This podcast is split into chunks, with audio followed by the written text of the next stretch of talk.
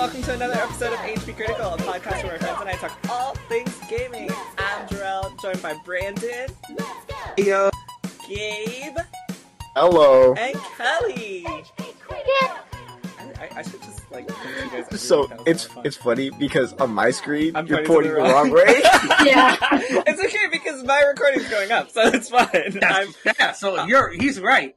I'm pointing the right way for me. Um, so speaking of the right way, that's actually a really bad bad segue. I, I have I have nothing for that. How are you guys?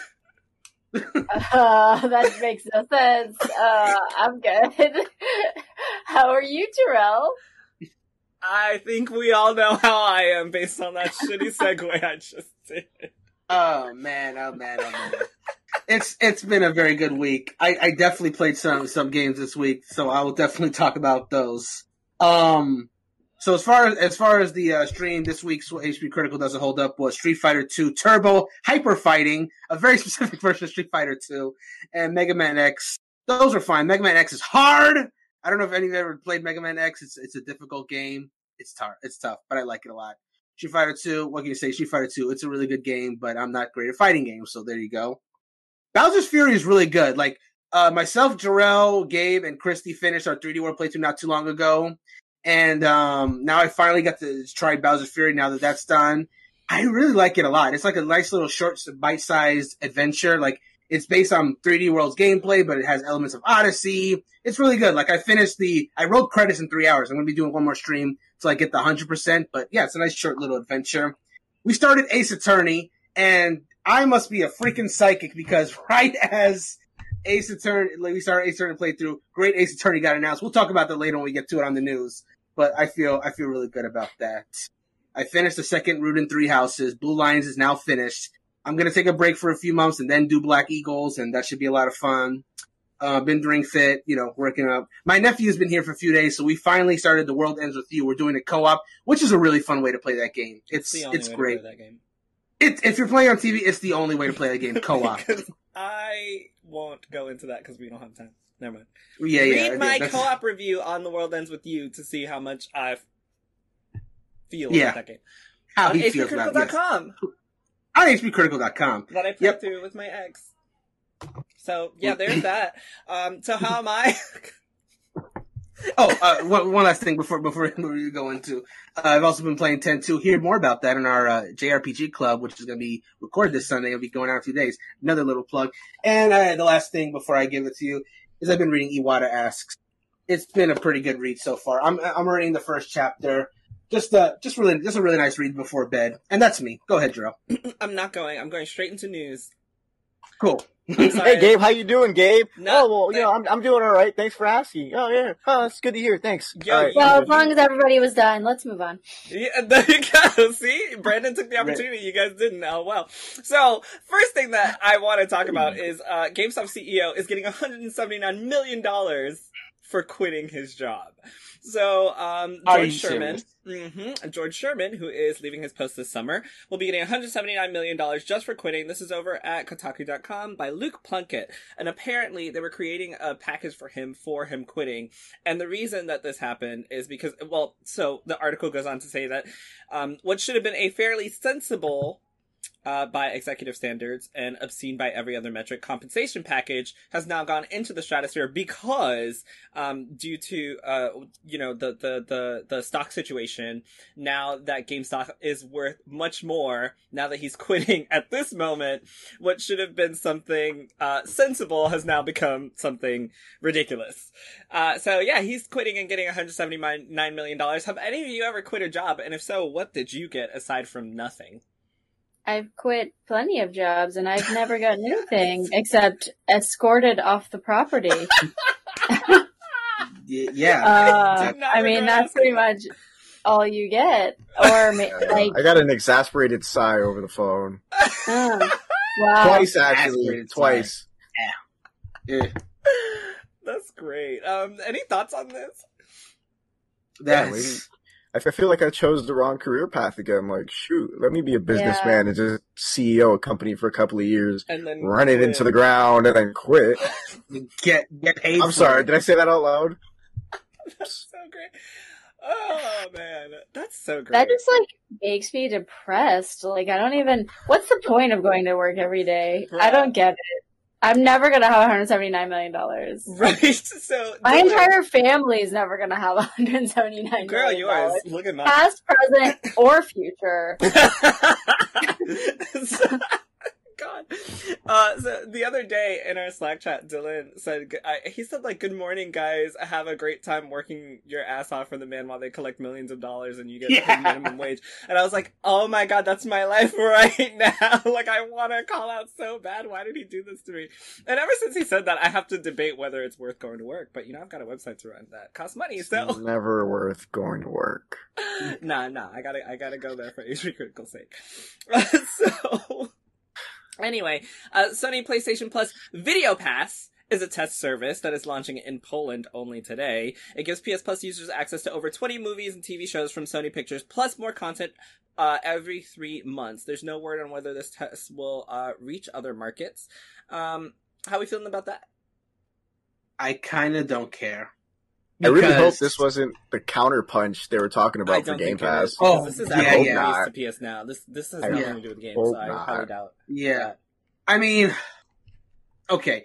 So I will say that a few years ago when I forgot what it was called, when Sony launched their um, PlayStation TV service where you could like subscribe to certain channels, It I failed. think if it it did, but I did think it was a good idea, or at least I did at the time, because I like you know what. I like the idea if, if you if you were someone that absolutely really do care do- does care about like getting TV channels or whatnot. The idea of like you know paying for only the channels you actually would watch was a cool idea. So I'm sorry to hear that that failed, but I don't think that, that having a movie streaming service is going to be like any better because that's we're already flooded with these streaming services as is. And I feel like if someone owns like a PlayStation system, they already own um there's a lot of built-in apps there and then more you can download like HBO Max, Disney Plus, uh Netflix, Hulu. Uh, there's so many, and now Paramount Plus or whatever. There's just so many streaming services out there on your console already. I don't think having a PlayStation mo- service for specifically Sony movies is adding anything to the equation. Especially since we recently got the news, like if you care mostly about like the Spider-Man films, Oh, they recently, yeah, they recently. Nice segue, yeah, cool. So they- said you ruined my segue, but also nice segue. Go ahead.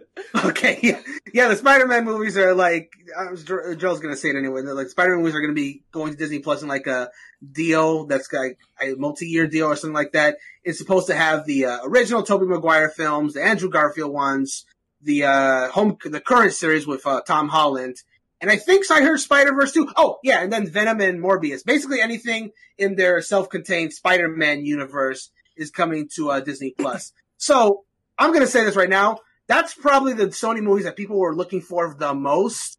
And if those are coming to Disney Plus, and that's even less incentive to do this. I don't know how many exclusives are going to make people, oh, I need to get this Sony deal, even though I already have HBO Max, Disney Plus, and Netflix, and Hulu, or even two of those. If you have at least two of those, then it might be much, but that's all I'm saying. It's a, it's another streaming service in a sea of streaming services for, Yeah. a, for, for a platform where people already have a lot of them. So, um, just to tie into what you said, uh, Disney and Sony have signed a multi-year deal that will bring Spider-Man and other Marvel properties to Disney Plus once Sony movie titles expire on Netflix and Hulu, etc. I'm sorry, Netflix. They'll be released on Disney Plus and Hulu, including all the ones that you mentioned. Yeah. Um, yeah. So, does this change anything for you guys, Kelly and Gabe? Before I give my thoughts on it. So you got Sony Plus or whatever the hell it's called. That's basically what they were saying it is, uh, like the PlayStation uh, TV service or movie service rather. Um, No. So, no, PlayStation. It's a PlayStation Plus Video Pass. Uh, Uh-huh. Sony has the PlayStation Plus Video Pla- Video Pass, giving you access to movies and TV shows along with what you already have. So it's not like they're charging you any more money for access to movies. Like if you're already signed up, it looks like you'll continue to just get extra content. This means nothing to me. yeah. I have no Yeah, idea. Even, even even with that new information, I really don't think it changes much. Um. Well, I I was I'm I'm totally wrong because you have to get the the video pass. So when I heard Oh, well, this, there it is. When I heard this, uh, the, you know, I thought what an interesting way for Sony to make money on streaming without actually joining the streaming service. So, you know, it, it's like, I thought it was really smart, you know, I, I like, I don't know about the PlayStation Video Pass. Like, I don't know how many people are actually going to, you know, dive into that. But I think it's really smart to be able to sell your properties um, to like a big ass company like Disney Plus and make money without having to essentially really join the streaming race. Like, they're just gonna be cashing in on all their movies everywhere at this point, and I think that's so smart of them. I was like, wow, I would totally find a way to make money off my properties and continue to make money off of them without having to host my own streaming service, without having to deal with all the back end stuff that comes with that. And that's what they're doing. And I thought that was fucking brilliant. But I see I'm the only the only one here who feels that way. So, um, continuing to speak on Sony, the PS5 generation, this PS5 generation will have more exclusive games than any other, according to Sony boss Jim Ryan. Now, this is over from IGN.com by Matt Purslow. Uh, the CEO, Jim Ryan, has said that the PS5 will have more exclusive games than any other prior generation of PlayStation console. As reported by VGC, Ryan spoke to Japanese financial site Nikkei and explained that Sony has been investing in first party game developers with a goal to make sure that PlayStation has more exclusives than ever before. Uh, there's a quote here. It says, "We have been quietly but steadily investing in heavy qual- in high quality games for PlayStation, and we will make sure that the PS5 generation will have more dedicated software than ever before." Um, thoughts on this? Surprise? Not surprised? Um, too many. After last week's episode, after last week's episode, it's not a surprise because you know they made it publicly known, like, oh, you know, we're not going to really care about indies anymore. Know, we're going to focus more on ourselves. So I, this is kind of the outcome you would expect. I mean, hopefully that was the plan all along. I, not really a surprise. I, I mean, and also like, in, in like kind of a way of looking too much into it, maybe that means that the PS5 is going to have a longer lifespan than, or at least they're hoping the PS5 is going to have a longer lifespan than the PS4 or any that came before it, so they can continue to, you know, lease exclusives for that console. If you want to look way too deep into it, Yeah, yeah. I'll uh, back up what Gabe said. I'm also not surprised um, by that. First of all, because I feel they have to. Because again, we go back to this. This is their. This is Sony's weapon, the exclusives, where Xbox is the Game Pass. So if they weren't going hard on exclusives, they have nothing. They'd have absolutely nothing to go against Xbox. So, well, okay, maybe nothing's a strong word, but it's it's definitely their strongest weapon, the exclusives. People buy PlayStations for the exclusive games. So them saying, reaffirming that, hey, exclusive games are coming and there's going to be a lot of them more than any other generation. You know, if you, if you've already bought a PlayStation 5 or wanted to, that's a very reassuring thing to do. And I'm just, you know, I have my fingers crossed that they can because, especially if they're, like Gabe said, they're not doing the, if they're not really focusing as big on indies anymore and they really are just going on these high qualities, these triple A's we've said before. I hope they have enough studios and people that can manage that and they can come out in a timely fashion. Because I will admit that was a concern of mine when they said that they're only really doing AAA games. Those aren't cheap to make and they're not something you can pump out like readily. Uh, unless you have teams specifically made for them. Ubisoft somehow miraculously managed to get AAAs out every year with no issues, and I applaud them for that. I'm just, and they also, but they also have studios like all around the world, you know, not just in their home thing of Montreal. They have them everywhere. So, you know, Sony should have a lot more studios because, you know, they are a first party publisher. So, you know what? If they can do it, cool. Looking forward to see what they make. I'm being a little more positive to, about them than I was last week, even though I still don't, not full of everything, but let's see what they come up with. I'll give them a chance. Kelly? Uh, I don't have a PS5. um, I don't know what to say. Uh, I think it's um cool that they're gonna have a lot of um you know exclusives. That's great. Um, I'm not surprised that they are saying that they're going to do this, but I don't know exactly that they will. Hmm. Wait, are they exclusives or just like their titles? It says exclusive games. They're gonna have more exclusive games than any other generation, any other PlayStation generation. Which Okay. okay, so uh, yeah, sorry. Yeah. I, no, I'm. Th- what like how many exclusive games have they really had? That's where I, I was gonna go with this. Like, five. Whoa! All I right, feel like, yeah. Um, Mhm. no, same. Okay, yeah. So I, you know, I was thinking back. I was like, how many exclusives? You know, Last of Us, God of War, Spider Man, Horizon Zero Dawn. Well, yeah, that's the thing too. The PS4, How many more? like Are there any more? not too Persona, God of War. Persona Five. I said God of War You already. said God of War. Oh. Persona Yeah. Five. Is that it? Well, Okay, so Final as far as I Fantasy can think. Seven. There's Uncharted as well. Okay, so uh, Uncharted, Uncharted. Final Fantasy Seven. Okay, seven. I feel like it's not hard to beat seven AAA titles over a PlayStation. I mean, over a console generation lifestyle of seven Yeah. years one. Right, So, especially like- for the PS4. Especially for the PS4 in particular. Like past console generations had a shit ton of like first party exclusives to the PlayStation, but PS4 there's some, obviously some good ones, but definitely not as many as past generations. Yeah, so like this this news is not. I, I, first of all, I think this news was very much like a, ca- uh, con, uh, uh, crowd control for. We are focusing on non indie titles, like we're focusing on big titles, and now they're like, mm, but we're gonna have more than we've ever had. but I wait, mean, it, there's more. it made me spin it in a slightly positive narrative because I'm in- at least interested in seeing how they'll do it if Well, they can do it. Yeah, I don't think it's negative. I think that's exactly you. You are you are exhibiting exactly what it was supposed to do, which Mhm. is it's supposed to make you feel good about the fact that you have a PlayStation and you're going to be able to play these. Um, also, the, to say that Sony doesn't have anything just to counter your argument, Brandon, is completely wrong because as far as we know, without going into any details, we know that Sony has a deal with Capcom.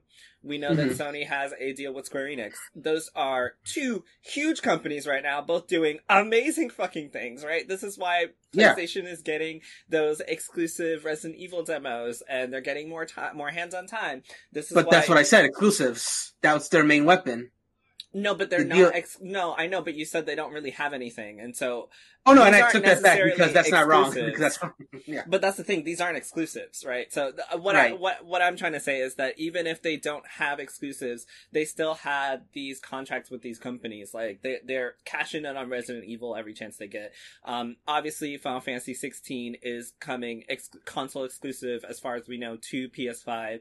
Um, Mhm. you know, FF7 remake, i i- its exclusivity is over. We haven't heard it going anywhere else except for I think PC now. So we're about to get Yeah. Intergrade, which is going to be another PS5 exclusive for a time. So um they they definitely have the weight of other companies to to rely on. You know, Call of Duty's maps always come first to PlayStation, and Yep. a lot of times these games are also going to end up on PC. So you'll have um the ability to play them Yeah. on PlayStation and PC without exclusivity. So I think I'm just most excited to see what what exclusive AAA titles means for PlayStation because Mhm. I, the first thing I thought was, okay, I see that you guys are trying to compete with Xbox because they are buying every big studio ever Right, right now. That too. Um, that too. and and once Xbox starts pushing their uh, first party exclusives out, finally, whenever that happens, and they come directly to uh, Game Pass for free,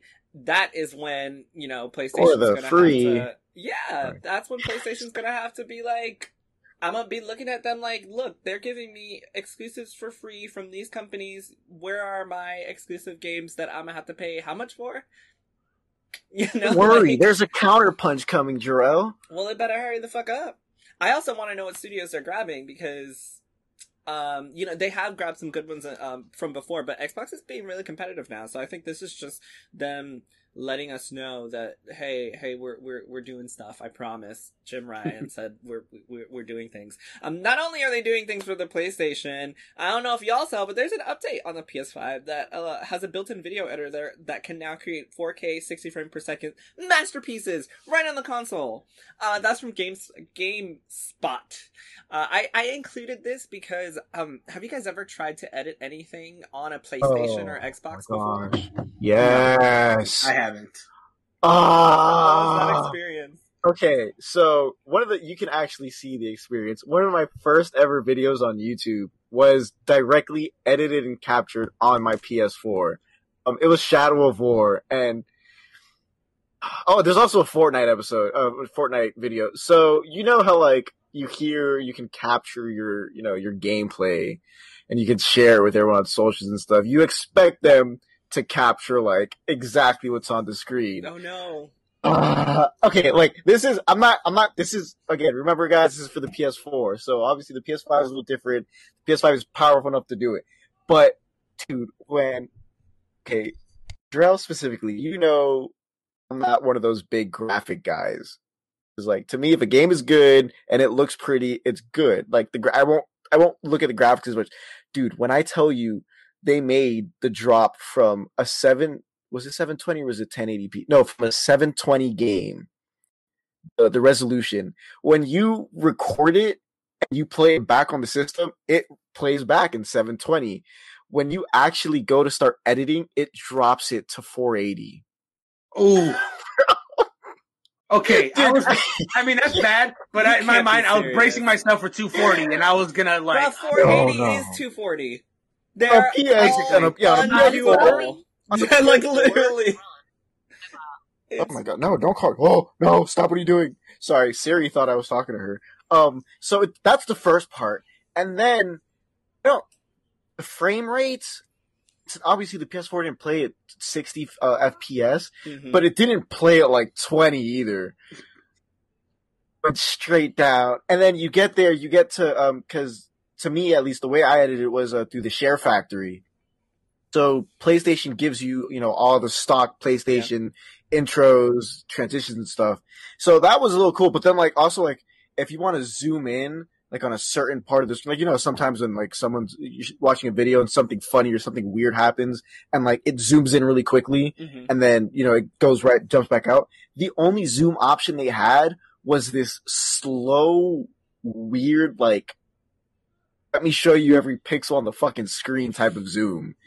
So it was really weird to like to try and transition that because you had to do it like at the perfect moment where it would zoom directly on what you wanted uh, want it on, and then don't think you could actually have like the zoom set for like a certain amount of time. It's it's a seamless transition. It's zoom in, and then as soon as you have to zoom out, it's zoom out. And I'm like, what? Like, no, it needs to be like it needed to be quick zooms. So that was one of them. Um, and then comes the actual saving the video and uploading it part.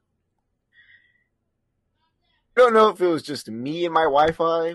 I don't think it was because I was always connected to the Ethernet on my PS4, and it would start downloading the video. It's like saving video, one percent done, two percent done, three percent done, three percent done, three percent done. There's an error downloading the video. You do it again, it goes to ten percent and then it dropped for some weird reason. Like I again, I think this might have just been me that day, my console that day. It went from ten percent and dropped down to five, and it was just very like I don't. I felt like I was.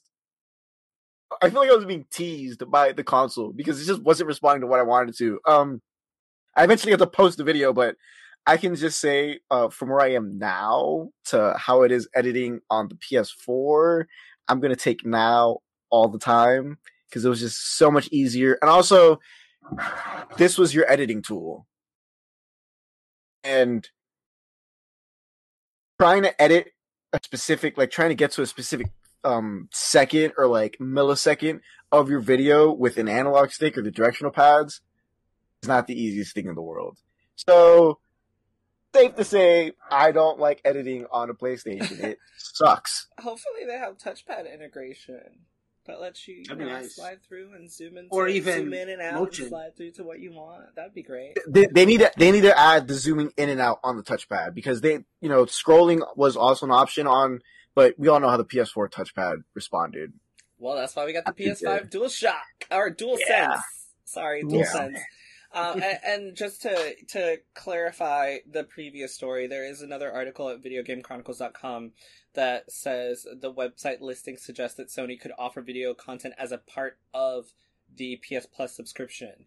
So um, that's where I, I got the idea that it would just be like if you already are signed up for PS Plus, you get two free games. You also get free Sony movies um, tied in. In which case, it wouldn't be a bad idea. So I just had to clarify that because I know that I posted it here. Um, but yeah, I think I think this will be. I'd like to try it. I'd like to make a little something in 4K, 60 frames per second on my on my PlayStation 5 now. Uploading that shit, I'm sure I'll have the same issues that Gabe had uh, with uploading. Uh, Star Wars: Knights of the Old Republic. Yes. Um, it is reportedly receiving a remake, according to Jason Schreier. This is from Gfinity Sports esports.com. Knights of the Old Republic is to receive remake from Aspyr Media. I will let you guys take over. I have not played it, but I'm pretty sure Kelly and Brandon have. Uh, excitement? I I haven't. Yeah. Oh, Uh, dude. Okay, dude. I just dude. assume you played all Star Wars. I mean, I do love Star Wars, but no, I have not played that one. Knights Knights of the Old Republic is one of my all time favorite games of all time. Like, and it's also one of the very few games I've played on PC because as anyone that's listened to this pod, podcast that knows me knows I primarily play on consoles. But um, this game came out around the time where I had a, I had a decent computer and I looked on like online forums that apparently you could control the entire game with just the the mouse, not even the keyboard, literally just the mouse. So I was like, well, you know what? That sounds easy because the biggest barrier for me playing any kind of PC games was games that require me to use a keyboard because I'm I'm just been bad bad with that. So I was like, well, let me just try this, and I absolutely adored it. I absolutely adored it. I have played through that game several times. There's two endings you can get: a good a light side ending, dark side ending. But I played through it more than twice. I absolutely adore this game. So the fact that you know I would have, I I, I love the idea that this is like potentially coming to modern consoles. There's like a there's like a mobile port of it, which you know it's what's up. What are you gonna say? Is say? this an MMO? It is not an MMO. Oh. Now Oh. there is there. Okay, so there's Knights of the Republic and Knights of the Republic Two are just regular Western Oh. RPGs. Oh, the Old Republic, not Is Knights of the Republic, MMO. but Star Wars: The Old Republic is the MMO. Yes, yes. It's supposed to take place like after it, which a lot. Of, Oh wait, What's is this is is Knights Knights of the Republic the one with the two brothers? two brothers. No, no, I don't know about any brothers. There's there's a. I I mean, don't one of the one of the, one of the main like like the main. No, there's not any brothers. I'm like I'm like thinking hard about it. It's like were there brothers or something? I was like, Oh, I'm thinking. Of, okay, I know what game we're talking about now. I, my brain went to a completely different game. Yeah, you're good. You're good. But no, I do love Knights, Knights of the Republic. It's a it's a Western RPG. It's very much built on like D and D mechanics, but way simplified. So someone like me who is li- before our D and D sessions had never played it could understand everything that was going on. You know, mul multiple choices and like these di- different dialogue options, light options, dark options. It's it's very much the base of what Mass Effect became. You know, that ended up becoming a, a hit in and of itself. So I'm very happy that this game is getting now. I do want to clarify something. So the report says remake by Aspyr Studios. I don't know if this is necessarily going to be a remake in that sense. I think I think that might like I don't know for sure. It could be doing a full remake, but I'm more inclined to think that it might either be a remaster or a port because Aspyr Studios that is making it. Aspyr's in the last few uh, years have been probably well, most well known for bringing all these uh, legacy Star Wars games to modern consoles. Like the most recent one was Republic Commando, which is now on Switch and PS4 for the first time. Um, before that, they had Episode One Racer. They brought the Jedi Knight and Jedi Outcast games there. So yeah, they've been bringing a lot of these old Star Wars games to consoles, uh, modern consoles, which I really appreciate. So I think that's probably what this is. I think they're probably just either going to maybe touch up the game just like a little bit, but otherwise you'll probably be getting the same thing. Because remaking this game, not only is that a huge endeavor, but I don't know if Aspyr Studios, the like they're like I'm sure they're they're a fine studio, but they they have their experience with porting. I don't know if they could that they would be the choice to go to for a full remake of this beloved classic. You, you know. I feel like But either way, I'll take. Uh, but either way, like I, I love Knights Republic and I adore that game. If it comes to modern consoles, I will 100% play through that game because I, I I love it. so much. I feel like when you think remake, you, uh, like everyone now just thinks Final Fantasy VII. It don't even have. Yeah, to be and all that's- that, though. like you. that's- can, you yeah. Can still do a remake and not make it, you know, Final Fantasy VII quality. You can still do Right, because that's that- that's- than a remaster or a port. That's taking the story and essentially building it from the ground up in that example, right? Whereas. Uh, what I was saying, a, a straight port would be just bringing the game to modern consoles and like adapting it for the buttons, where a remaster might be touching up a little. I would actually like a remaster. I'll still play it even if it's just a straight port, but I think a remaster would do that game a lot of good. So I'm hoping that's where they go with it, but we'll see.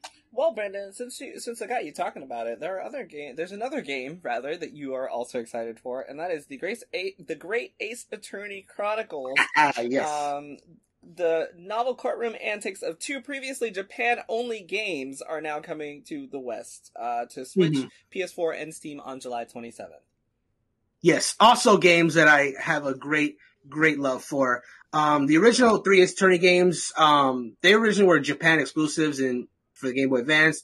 Then they got DS ports, and those are the ones that got global release. I didn't play those. I actually played. They actually came to WiiWare of all things. And if you wanted to, you didn't have to. But if since it was on Wii, if you wanted to do like the famous objection, you could actually move your Wii remote and move the emotion to present your evidence. Again, you didn't have to do that. You could literally just press a button. But I did it almost every time, especially when I was really confident about Just the kidding, contradiction I was about to point out. Like it's like you lying motherfucker, objection. Oh like I got. I love those series. They they are they are um I before Phoenix Wright Ace Attorney I had never played any kind of visual novel games, but those games are so hype. Like um they take the basic courtroom um whatever. They go to some ridiculous lengths, but you still get some really compelling cases. You gotta listen to these people, point out where they're lying, get more information, find evidence, and present it. It's it's a lot of fun. And as far as these games, the Great Ace Attorney games, they're supposed to be like prequels um, to the original Ace Attorney, where it's like uh, Phoenix Wright's ancestor. But those games didn't get localized, apparently just because there was some legal bullshit because Sherlock Holmes is in the game.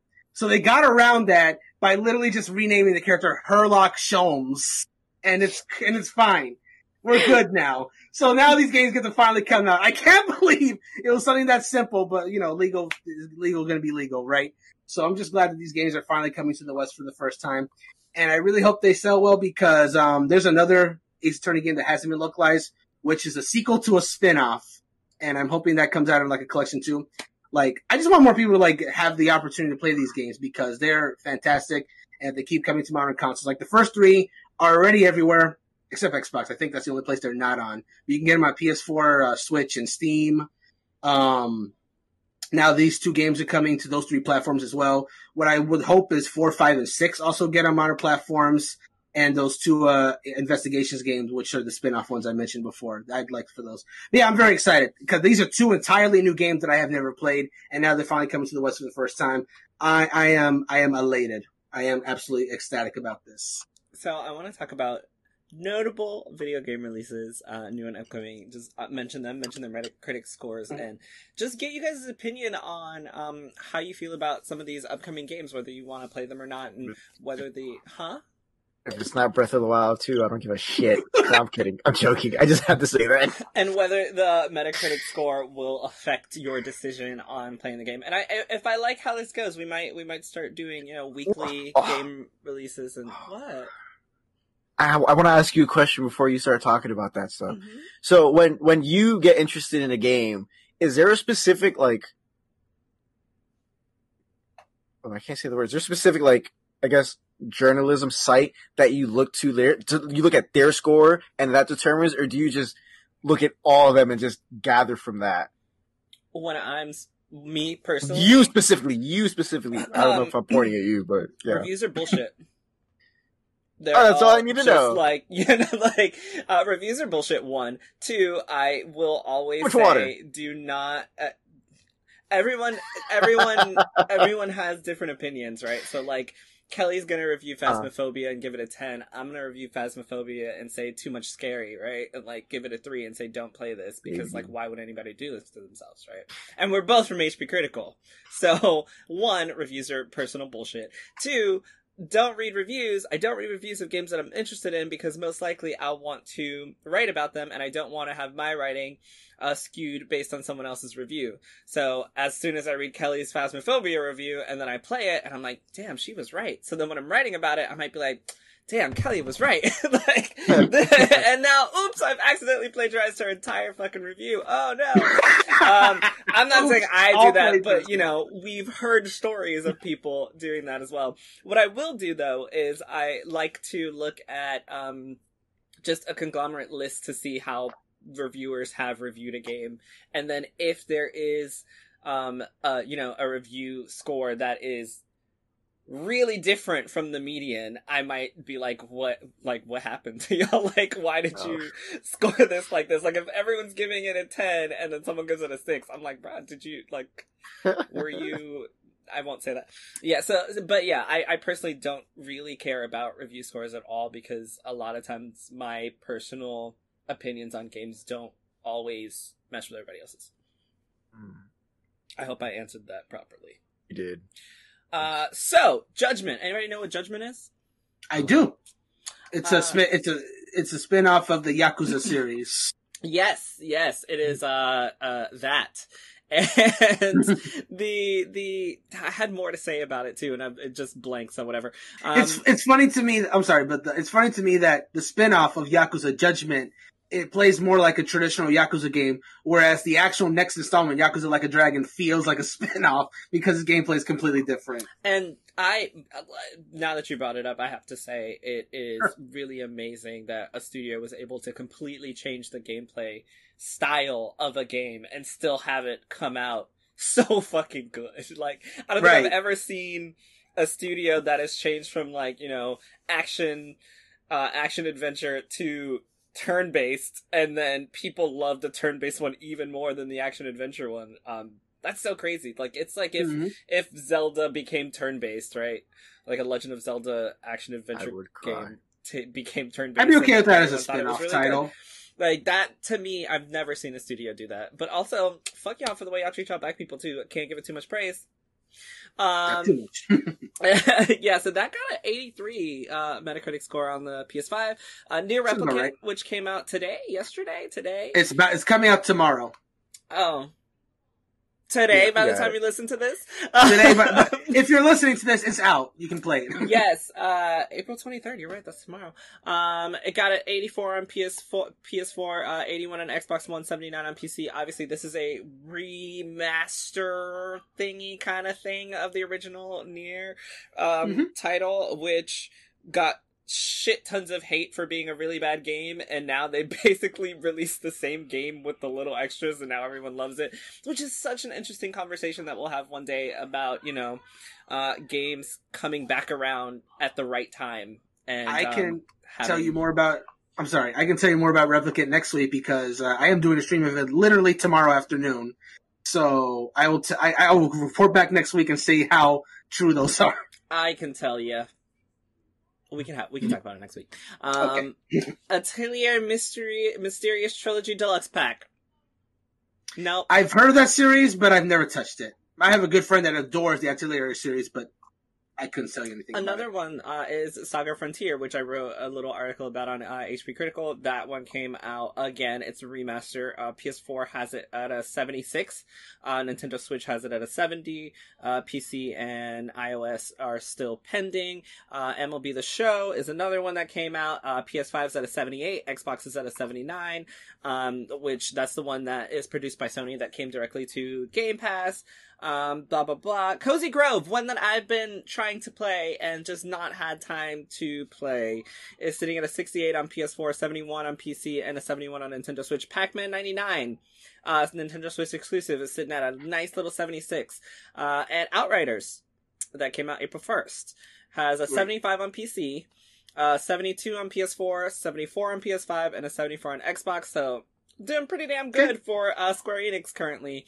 Uh, Star Wars Yeah. Republic Commando is a uh, 54 on PS4, a 71 on Nintendo Switch. like that is so like 71 on Nintendo Switch, 54 but a on 54 on PS4. PS4. 71 on Switch. Like People must really love the fact that they can finally play that game portably. on the That go. Like that's it. the only thing I can think of because of why.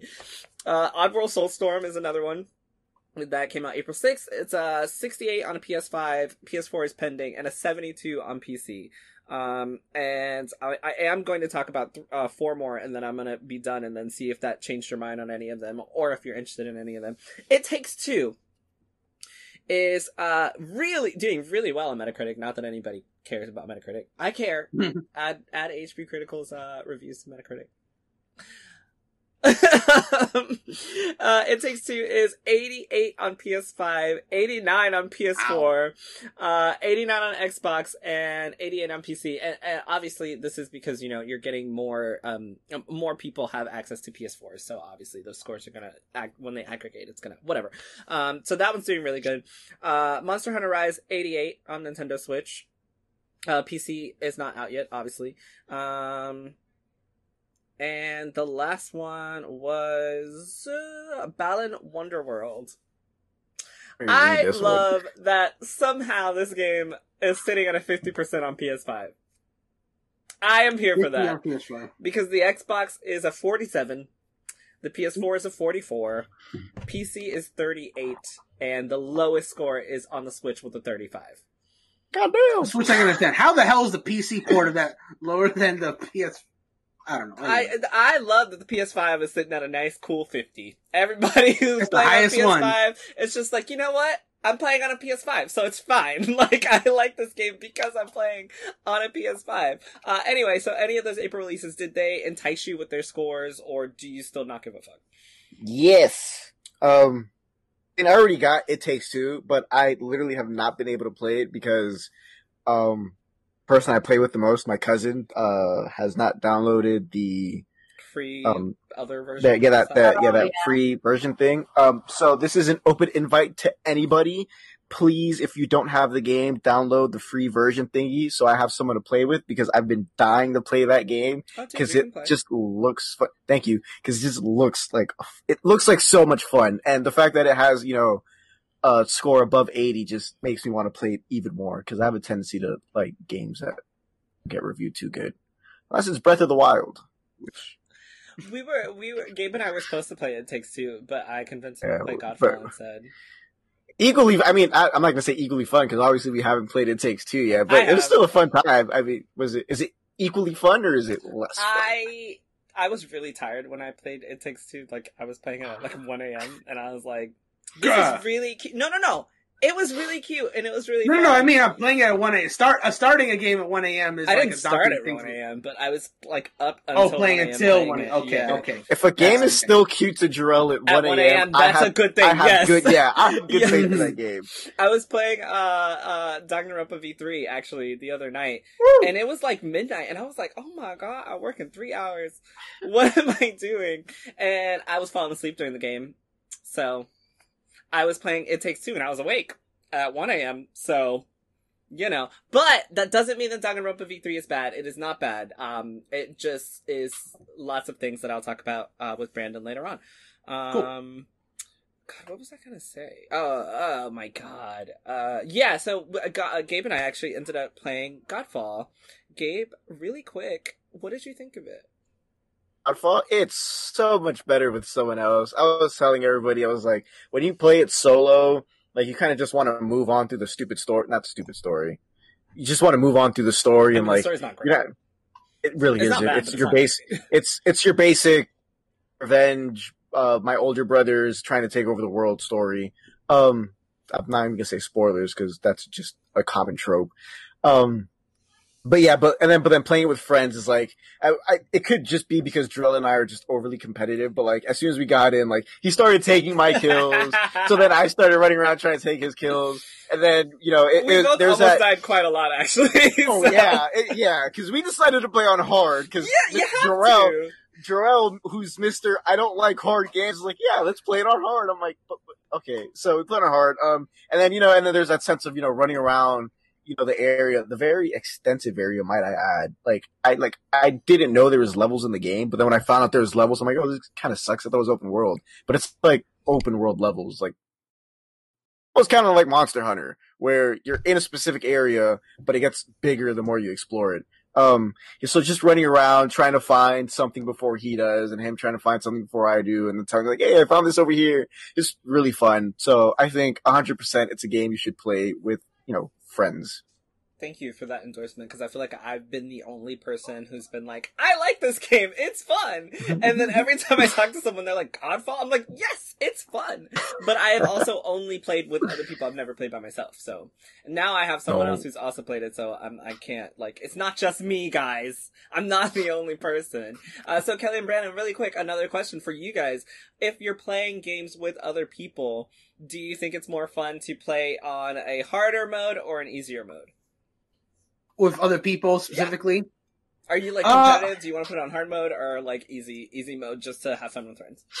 Uh, well, that just depends on the game. But I, I, in general, if I'm playing with people, I usually want to skew harder because I think that's more of a fun experience if we're all working together towards a harder challenge. But if it's a group that I've never played with, I want to start off easy just so we can get our, you know, our, sy- our just our synchronization going, all that good stuff. And once I feel we got a nice feel for it, then I'm like, crank it up, let's go. I like I love our camaraderie that we had when we went through Champions Road in 3D World. That was a lot of fun. But we built up to that for sure because the levels, as you said, Jerome, many times. Oh, this is easy. We can do the whole game in like two sessions, and it was. It was. 3D World was 100 percent built that way. Like you can get finish that story no problem, especially if you have people. But then as you go to those post game levels, then that difficulty ramps up, and we felt it at that very end. So yes, I with people with uh, with friends hard. Kelly? Myself probably a lot a little easier though, but you know. Same. That's another thing. I mean, if I play alone, I definitely I put games on easy constantly. Like I'm playing Final Fantasy VII on easy because why do I want it to be hard? You know, I just I don't like that. But I guess for um with more people, I do put it on hard because you don't want to beat it too quickly. Mhm. You don't want it to be too easy to where it's boring. Like whenever I played Seven Days to Die with my friends, like every seven days, a horde of zombies comes. And like that was really fun with like a lot of people, but I think I was the only person who didn't die at least once because I stayed upstairs. the zombies can't get in our house. but um and we would just I would just shoot out the window, you know? Um that was that was really fun, but that was like the probably one of the best co-op games with like a difficulty level. I don't even think that we played on hard because I mean it's pretty hard. It's pretty hard, but um still yeah, I guess the harder ones like on Phasmophobia I definitely always play on uh expert. Oh yeah. Even Oh but yeah. I even play solo I do professional. that though. Oh, professional. Really I professional. haven't played it yes. so long. Yeah. I don't even know what it's called anymore. um, I well, anyways, I played pro by myself, but Yeah, definitely see, I can't do that. only pro with others as well. Uh, thank you, guys. I, I wanted your opinion because when it, when Gabe and I were deciding on a difficulty, I was like, "Oh my god, put it on hard! Like, why would you do easy? That's so boring." And we both Look. almost died, but it was a lot of fun almost dying because The reason the reason I was against putting on hard is because I'm a Dark Souls player. I that's the type of game I thrive in. But Jarrell, for as long as I've known him, is scared of those games. Okay, not scared, but he's not a fan of those games. He's like, I don't like hard games like Dark Souls. I, I he really played don't. like he went he went into you know when he got the PS5, he played Demon Souls. He stopped playing it almost like two weeks after because it was too hard for him. So I'm like, why are we gonna play on hard if you don't like hard uh, games? But hey, he held his own, and again, we I mean we almost Thank did die, but I, I but- didn't die once. I don't think, Uh, um, which is which is there was for me. there's there was a moment where it was kind of like I just it was actually a boss fight where I had to sit in the background for a little bit. Gabe had like this and I was like, "Don't fucking die! Just get away!" Drill was trying to punch out like some life orb out of the guy so I can get healed. And I'm like, "Ah." It was a lot of fun. Uh, and we also got to utilize, Gabe got to utilize for the first time a feature that I've been loving since I got the PS5, which is, um, the picture in picture mode. Uh, so like I had him, you know, on my, like I, I'm using the TV and I have him in the corner of the screen so I can see where he is and like what he's doing. And I can look at his health bar and see when he's gonna die and stuff. And it's been, I think, I'm gonna say that the PS5 is better than the Xbox Series X. And I said this, I think, when we were playing for two reasons. One of them is uh, the amazingness of the DualShock and just what it can do compared to the regular Xbox controller. I don't have an Elite, Kelly does, so you know. But she don't have a dual a dual sense, so like we can't compare. um, but uh, the regular Xbox uh, controller that comes with the Xbox, uh, the dual sense beats it in every in every manner. And then when it goes to um, social aspects of gaming, the PS5 just for me has been a much better experience because whenever you get the chance to do like picture in picture gaming with a friend and you're able to like I did it when I played Fortnite and I can see where everybody is and I can see what's going on. It's so much easier to communicate with someone when you actually have like eyes on their fucking screen if we're not in the same room. So it kind of gives you that sense of being in the same room with a friend much more than just playing online does. Um, I, I love it. Um, really quickly, sorry because I feel like I'm taking too long on this. How did you, how did you, what was your experience like with that game? I was actually very surprised. Um, It works so well. because it works so well, but at the same time, like Drell and I don't have the best Wi-Fi. Like, like, At we're- we're- Like, it's yeah, so we bad. don't. Like, I'm I'm upstairs from where my Wi-Fi is, and it's just I for some reason on the PS5 my Wi-Fi goes in and out sometimes, but our connection and the loading time too wasn't affected whatsoever over having picture. And it's not like you have picture in picture and it's like a little pixelated 480p thing. It's it's you know it's very detailed and it's almost like you're watching a YouTube video on your phone. Uh, and it's like Jarrell said, you know, it's a lot easier to communicate. I'm horrible communicating in games. When I try to get someone, someone's like, yeah, I'm over here, over here. They're like, where's over here? I'm like, oh, buy this thing. and it's like, what the hell is this thing? So it's just, he's like, oh, I found this over here. And he just, you know, look at the, the, the picture in picture mode and go. And I do the same thing. So very surprising. It was my first time using it. Very big fan. Like we were using it to find chests and shit, and like I'd be like, Yeah. "Oh look, there's a collectible over here. Just look at my fucking screen, Kate." um, and I really, really want to do it with like a first person shoot. Like I want to play Call of Duty on a team and use picture in picture and just like you know I gotta we gotta get Kelly a fucking PS5. I know she's gonna be like, "Oh, I'm playing on PC," but we gotta get her a PS5 so that I can just watch her fucking play and just like go behind her and like hide and shit. Because that time that we played, I think uh, uh it was Kelly, Gabe, and I. We played um, what did we play? Zombies. Yeah, So no, we played. Um, Warzone. it was Warzone, but with zombies. Zombies and Warzone. Like, I just imagine being able to actually see Kelly and Gabe's screen while playing. I feel like that would have made it so much easier for me because when they died and I was left alive, I was like, I don't know where to go. I don't know what's going on. And then they came back and I was dead, and I was like, I don't know where you guys are. What's going on? What's happening? Uh, so yeah, I, I- like I'd really love to have that experience. I feel like that'd be really cool. Microsoft's Netflix for gaming service launches on iPhone and PC this week. Yes, I've moved on. Um, this is over from. Uh, I was like, whoa. CNBC.com. Microsoft's Xbox Cloud Gaming Service, previously known as xCloud, will begin rolling out in beta to iPhones, iPads, and PCs this week. The service will be invite only to start, Microsoft said in a blog post on Monday. Xbox Cloud Gaming is sort of like Netflix for games, letting you stream games to your device instead of using a video game console. Um, so basically, you get to play your games on your phone. For a while, we thought it wasn't going to come to uh, um, iPhones and iPads. It looks like it is. I've done this before uh, with the PS5. I was um, streaming from the PS5 to the iPad, and there's a video of me playing Kingdom Hearts 3 on my iPad somewhere. The new iPad Pro is actually going to include haptic feedback from the controller when you do this. Wow. So that's really fucking cool. Like that is actually something that will make me go spend another thousand dollars on a brand new iPad Pro because like that's fucking cool. Like it basically turns your iPad into a Switch. But anyway, um, I, uh, at cloud gaming on your phones, I have a tiny ass iPhone Mini. I, it's not something for me. I'd probably do it on my you know iPad. But how do you guys feel about cloud gaming? Uh, especially this is specifically with Microsoft. So we're talking about um, titles that are only available for Microsoft currently, not PlayStation exclusives, etc. Um, how do you feel about this Netflix for gaming cloud service? Um, that Uh, I do have a- portable. Question about that. So it's no longer called xCloud. It, it looks like it's no longer called xCloud. Yeah, Microsoft they- Xbox Cloud Gaming Service, previously known as xCloud. So Wow. Uh, did they say what a new name is or not yet? Uh, the Xbox Cloud Gaming Service.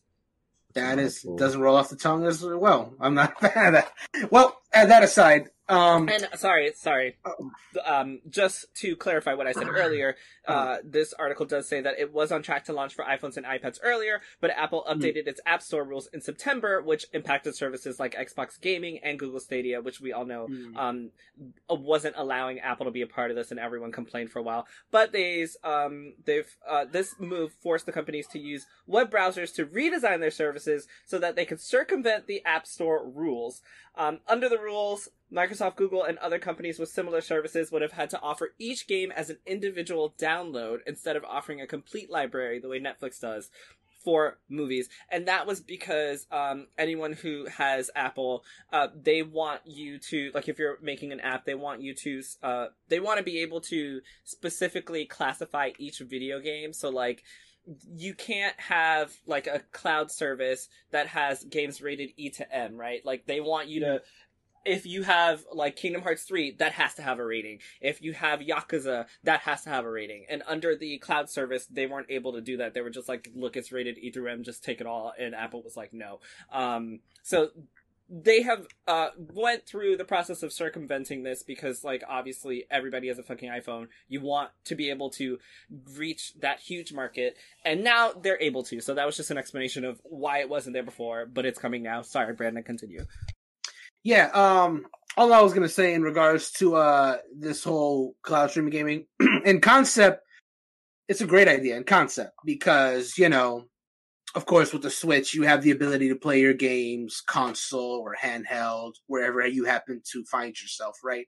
So ideally, you know, it's such a good idea that why wouldn't other the, the other studios try to get in on that however they can? Now, I don't think stream, streaming a game is, of course, the same as playing it natively on your handheld, and there's going to be a lot of people who won't be able to properly take advantage of it because of you know the natural issues that come with streaming a game as opposed to playing it natively. But I think for those who can take advantage of it, I've always thought this was a really cool idea because I just like the idea of like being able to play your console games portably. Like it's it's cool. It's cool. I'm glad we live in an age where that's starting to become more possible, a lot more possible for um other games besides Nintendo. Honestly, like um I've seen people, even when xCloud was called xCloud, I saw people playing their Halo games on their phones, and I thought that was really cool. And the idea you're telling me, like the whole iPad update with, with the haptic the, for Sony games, that sounds really cool. You know, yeah, I like the concept of it. I hope you know it's it's the same thing with like Stadia, right? Where like it's, that's a, something that a lot of people can't really just take advantage of, of whether it's because maybe you maybe your screen is too small for your liking, or your internet connection is just not persistent enough to run a game like that. I mean, I've seen the best conditions in regards to stream things, and I've seen the worst conditions. Um, but I I like the concept. I just hope it evolves. Would you play games on your phone? I don't usually know. No, I like like I don't usually uh, when it comes to my phone. I, I, I have never personally played a game unless it was like made for mobile, like the mobile games like Fire Emblem Heroes or whatever. Mhm. I've never played a streamed game on my phone. Um, if I had the means to try it out, I would, What phone do you have? but I have an Android 11. 11. How Android big 11. is it? Uh, I can show you. That's what she said. Haha! oh, I'm sorry. Galaxy S10. I'm sorry, S10 Okay, Plus. okay, That's okay.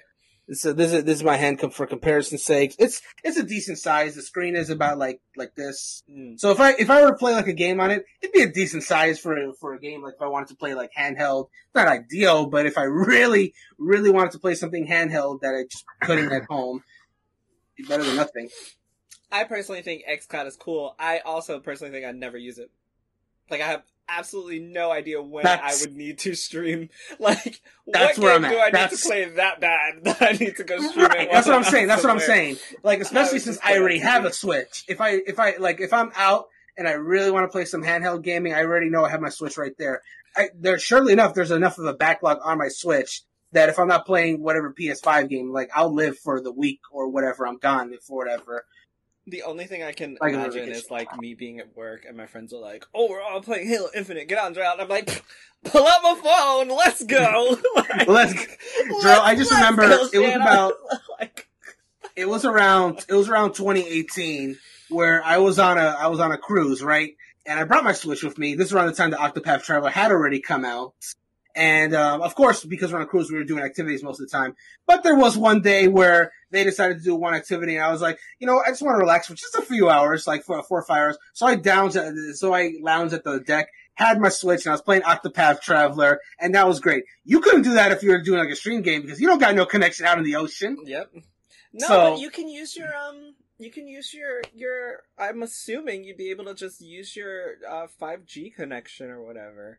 There's no connection in And- the ocean. It's Yeah. you can the, you can um you can for the, for the cruise that I was on you can get like a Wi-Fi package that you can pay for, but it's it's it's for purely for using stuff like social media. It's not meant for like streaming whole video games. Yeah, Your- boat, your boat Wi-Fi be- ain't too good. I have never. Yeah, been but Wi-Fi these ain't great. guys, so I know nothing. Uh, But I apologize. It's I fun. It's I a lot can't of fun. Swim, and so I've never every gone on a cruise either, like, but I've I've, Let's go I've on a cruise. I'm like, I can't swim, and they're like, that has nothing to do with it. And I'm like, Psh, okay, when I fall Uh-uh. over and there's no life jacket on me, yes. Well, if you're you gonna fall die. over, yeah, you're gonna die. If you fall over, no, this doesn't really don't even matter. well, then I can't You're get in. The, whatever. Uh, so- Honestly, Jarrell, I- if you fall off a cruise ship, the best death for you is going to be drowning. Like seriously, you want to be alive, just chilling there in the ocean, like, getting eaten by sharks. I You're, you're either gonna get eaten by a shark, get oh, dragged down by some mysterious sea monster, or you're gonna get. Look, I, I we we've all been over this. I have a big fear of the ocean. You can't tell me with only ten percent of our ocean discovered that there aren't some shit down there that we don't know about. Or the third thing that's gonna happen is, you know, boats' rudders are gonna vacuum you Oh into them, and you're just gonna Thanks and for you don't Yeah. want that. You guys have Okay, just that one- solidified that me one- never that one going put on a it- cruise ever. Thanks. Well, don't Damn, go thanks, off the Gabe. side. Yeah, just I- don't I just don't want to go on all now. Like, Just we don't get on. Don't go next to the is a- edge. Still, there a like twenty percent chance that all of that's gonna, that all of that could happen to me if I go on a cruise. There's No, a zero percent chance that that could happen to me if I stayed on fucking land. Unless a boat falls out of the air, you never know, man. You never fucking know. The, the world, the world's going crazy. So, One uh, Piece fans, we all know about both falling. xCloud on your phone. What? Would you use xCloud on your phone? Is this something that entices you? No, the phone's but, big enough, but no. Yeah. Why? I mean, on my iPad. It's cool. There are, On there, iPad, there are people. Do I have to pay for it?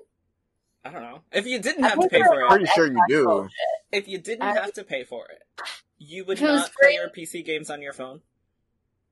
Not on my phone. I play on my iPad. What kind of phone do you have? An iPhone Sorry, Mom. 11. I think that's big. Yeah, everybody got big phones. I have this little tiny piece of shit. Well, I, I've played games on my phone before, like, but I had a 6 Plus before, and that was better. No, I had an 8 Plus. Um, so that was, like, good, and I used to play Call of Duty a lot. I play Call of Duty on this, but it's kind of small. But it's But not you- as heavy, but it's comfortable. you would potentially play xCloud, like stream xCloud games on your iPad. If I had nothing else, I still have a PC. That's, and that's the thing. If you had, if you had nothing else, because like we all have alternatives. That's the thing. yeah, that's literally how I felt. If it was free, or if I got a trial for it, I would do it maybe once or twice for the novelty. Because I, I will admit, I saw those videos of people playing Banjo Kazooie or Halo on their phone. I thought that's freaking awesome. I want to do that. Any that's it. I would, I would. I would, I would do it like those two times to play those impossible Xbox games. I mean, the impossible handheld Xbox games. To now, I not the Banjo yes. impossible I handheld. but- This this would work better for me if it was a Nintendo thing because playing like Animal Crossing on a phone or playing Yes. something Oh that- my god, yes. phone or an iPad. I guess the the Switch is already portable, but like those kinds of games, like a platformer like Mario or something that's just kind of like easy. That on a phone to me is why the phone game would work. hmm But like trying to play Halo or some shit like that. would be so on your hard. phone. Well, what was trying to the, play like Phasmophobia and I'm like talking like Jeremiah Wilkins, are you with us?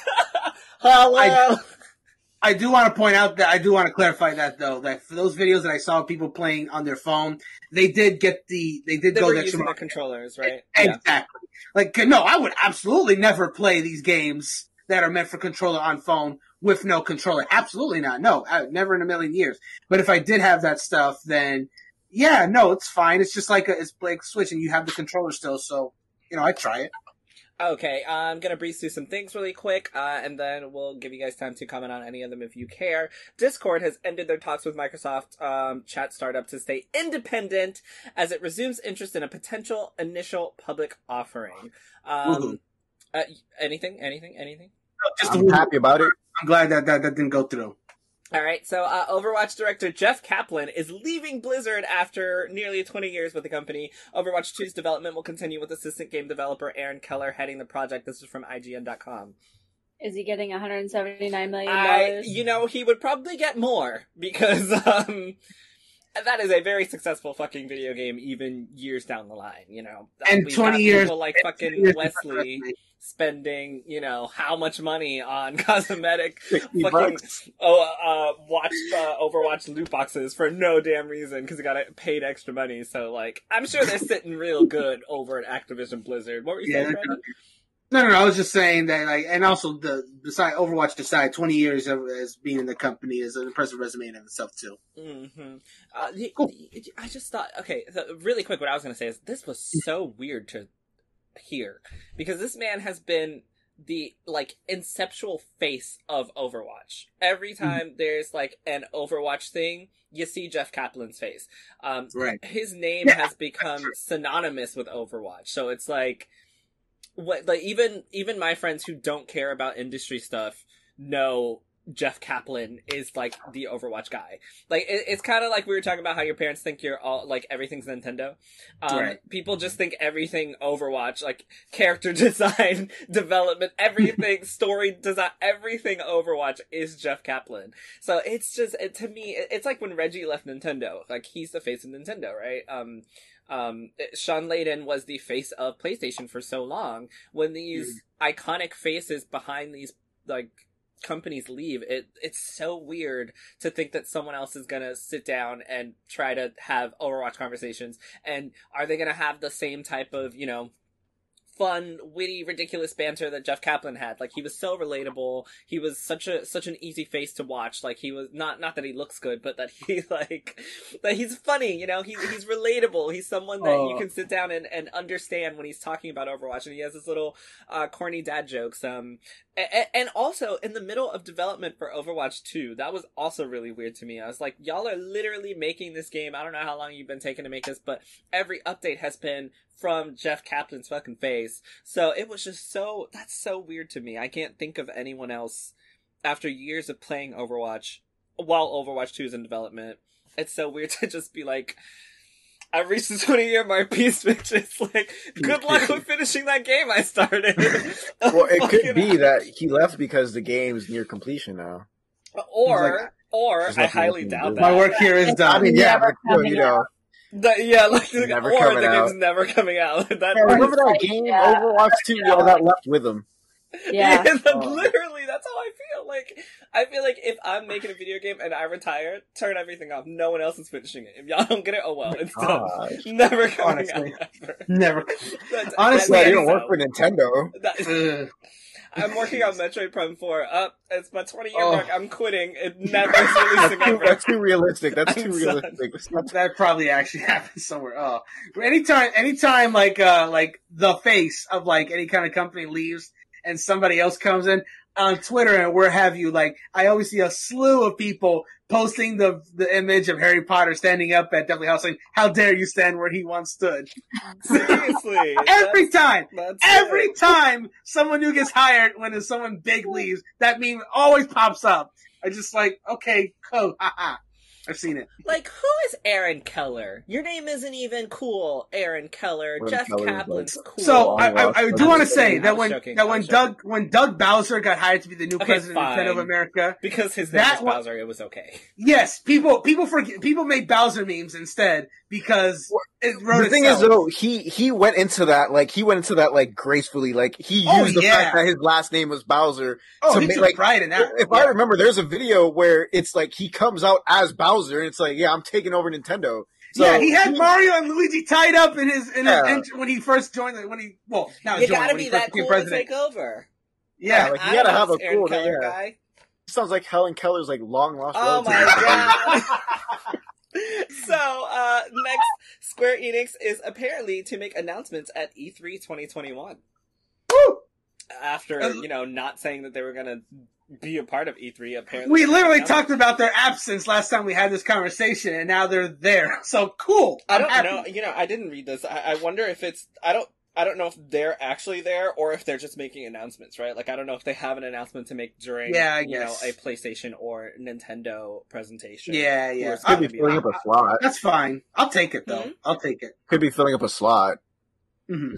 They I have. don't know. Remember, they had slots available. Yeah, but that that would mean that they would have to literally, you know, buy a slot Yeah. to be at E3, and this didn't say. I that. It just mean, said that they had everything that- announcements to make. Everything that went on in 2020, they got the money for to, to buy a slot. I mean, you, uh, first of all, Capcom, like I said before, Capcom and Square Enix have all the money in the world. Like that, as far as development goes, Outriders has been a huge success. You know, NieR Replicant has so far been a huge success for a game that's already been out yet. They're doing random ass remasters of things like Saga Frontier. Their mobile front is making billions of dollars a month because like people like me, not like me because I don't spend money, but like people spend money on their mobile shit. You know, Final Fantasy VII Intergrade is coming out. Uh, Final Fantasy 16's on the horizon. Uh, Tomb Raider's got an anniversary. Like that, I think we talked about people possibly. Did we talk about people possibly buying Square Enix? Uh, That did was a rumor. No, no. No, that, that was a rumor, but it was disproven. uh No, but did Yeah, we talk about it on a podcast? No, it Uh, was. It happened after last week's podcast. Oh, it's probably on my Yeah. list. Like, who the fuck? Like, if I was Square Enix, I would never let anyone buy me, bitch. I run fucking. Buy somebody. Yeah, exactly. Like, I would buy you before I would let you Uh, buy me. You I have the most successful like series in both the western and the eastern hemisphere of the world. You think I'm gonna buy? I'm gonna let myself buy? Absolutely not. Exactly, and and and also, you know, people are, have already talked about how Square could make their own like Smash with the iconic Oh, characters yeah. under their belt. Like, Oh yeah. why would I ever, like, ever in my life? They, their Sure. announcement that was just like, you know, no one has approached us, and we're not They have so many I'm like, IPs. of course, of course not. That makes no sense. Um, Jarrell, Jarrell, if they if, if they were to ever make like a Square Enix Smash, like you know, of, of course the majority would be like Final Fantasy, Dragon Quest characters. They would they're probably so Outriders and Life is Strange, but I would love it if as just like a random out there pick that they also threw out in the main character from the Bouncer. Oh my god, I love the bouncer. I love the bouncer. Yeah. You know what I would like? Isn't that game? Is that that Super Mario RPG? Is that Square Enix? Yeah, it was a joint between Nintendo and Square. They That'd be at the time. put that'd be pretty funny. Oh shoot! Yeah, they could throw in Geno. and Damn! be like, "Fuck you guys, Yeah, fuck you, in this Geno's here. I Not think I, I I think that would kill the entire Smash community. Not Like, you that, would see Smash you would would see a record cry. number of just fans transitioning from one fighting game to another Bruh, simply because of Geno. only not Cry. only that, but people that have been asking for Sora and Smash. There Fuck you go, guy. because that's Square Enix there. So you could have Geno Yeah. and Sora. Sora and could just totally like, make it into something like hilarious. and then you'd Yeah, also have the rest of the like, yeah, no. Anyway, yeah. So I'd main Yeah, hero again it's- there's there's too many. There's there, they they could go and mess with that. I, I'm just like Geno next to Tomb Raider, next to fucking Cloud. Uh, yeah, that's literally that's it's literally Geno Smash. fighting Laura Like, Croft. They just it's have a gunfight. Smash. Um, Laura Cross using these realistic ass guns, and he and Geno's using his finger lace like. Uh, continue. so, Microsoft is reportedly working on a big new Windows store that will be open to all apps and games. Uh, this means devs can submit any uh, times 86 apps, so Chrome and Adobe apps could appear. Games could even be listed with mods. Lots of possibilities. Any thoughts on that? it's gonna be fun, but also gonna have already have competition I mean, at yeah, Steam. Yeah. Yeah. that it's so, I mean, that was so also, weird and to also. I kind of, I kind of hope it like. This is a little like off the side, but I kind of hope it fixes their app store because I don't know if you guys have been like on the Windows App Store. It kind of sucks. It really like does. it's garbage. It does. I think it's so weird. uh, You know, I, I thought it was so weird when I read that. I was like, why? Why? Like, what's? What, I mean, yeah, that's really cool, but why? I mean, they now have games that you can they automatic- they have a little bit of- they already have games that you can just throw on there with the mod feature. They bought Bethesda. That's literally what Bethesda is. It's here's your vanilla game, and then just wait a day or two for mods to start popping up. So then, why do Right. you need your own store? Money, man, they got to remake all that money they just fucking spent. Okay. Um. So the women of Hearthstone community uh, have spoken out about their experiences with sexism, abuse, and harassment. Um. Did anyone see that before I go into um, a little bit about what it says?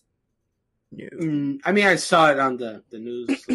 Okay, so uh, I think we talked about it, or I wrote about it, or something. God, I don't remember. But um, oh no, oh no.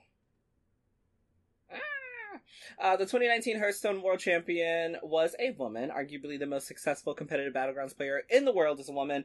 Uh, numerous other women currently stand among the most viewed streams in the games category on Twitch, uh, have had competitive success, finished each ladder season in the top 1%, and have built brands with little to no help from anyone else. Yes, the road to success has been filled with potholes, spike strips, and dead ends. Over the weekend, numerous current and former players began speaking out about the sexism, harassment, and roadblocks they've encountered in the years within the Hearthstone community. Former, former professional players, current grandmasters, popular streamers, Blizzard Entertainment game developer, and the online community were all mentioned as creating an environment where women don't feel safe, equal, or valued. Uh, what sparked the discussion, or was perhaps the tipping point, was an upcoming event held by the game's developer, Blizzard Entertainment, that featured 20 of the most popular players from around the world. Only two of them are women. Uh, shortly after Hearthstone's official Twitter account tweeted out the event, the floodgates opened and women began speaking out. Um, here's one tweet from Liquid Slysssa that says, uh, I hate that I have to point this out, but 2 out of 20 women is awful. I, I get that events like these are supposed to market the game, but the invitees get exponential growth and the ladies will continue to fall behind growing their communities. Um, and then she posted a thing that says, Look how much I grew from my BG invite. There's another woman, uh, Jen G. Pathra. She says, since everyone's talking about it, I decided to gather the main Hearthstone events of 2021 and 2020 and showcase the girl ratio and how it's not very rotational. I know for the men, it's not very rotational either, but since there's usually two slots for girls in the main event, it's cutthroat. Um, and then she posted, like, what that means and how competitive it is. And, uh, it's really crazy to know that women are dominating literally this event and then not getting invited to the events that they're dominating dominating. Uh, mm. I know mm. this is something that we talk about all the time, but I wanted to bring it up because it apparently it's still a fucking issue. Come on, Blizzard. This is why Jeff Kaplan, Jeff Kaplan left. Actually, he knew. He was like, "This is unacceptable." He saw with his third eye. I see what's happening. You guys fucked up with the China shit. You're fucking up with your inclusion. And he's like, "I'm fucking out."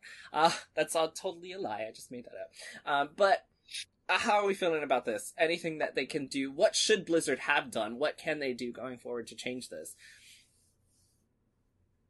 Include Nothing. more women. I mean, how? How? What would that look like? Change the slots around.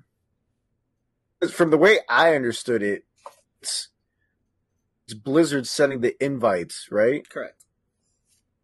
I just invite more women.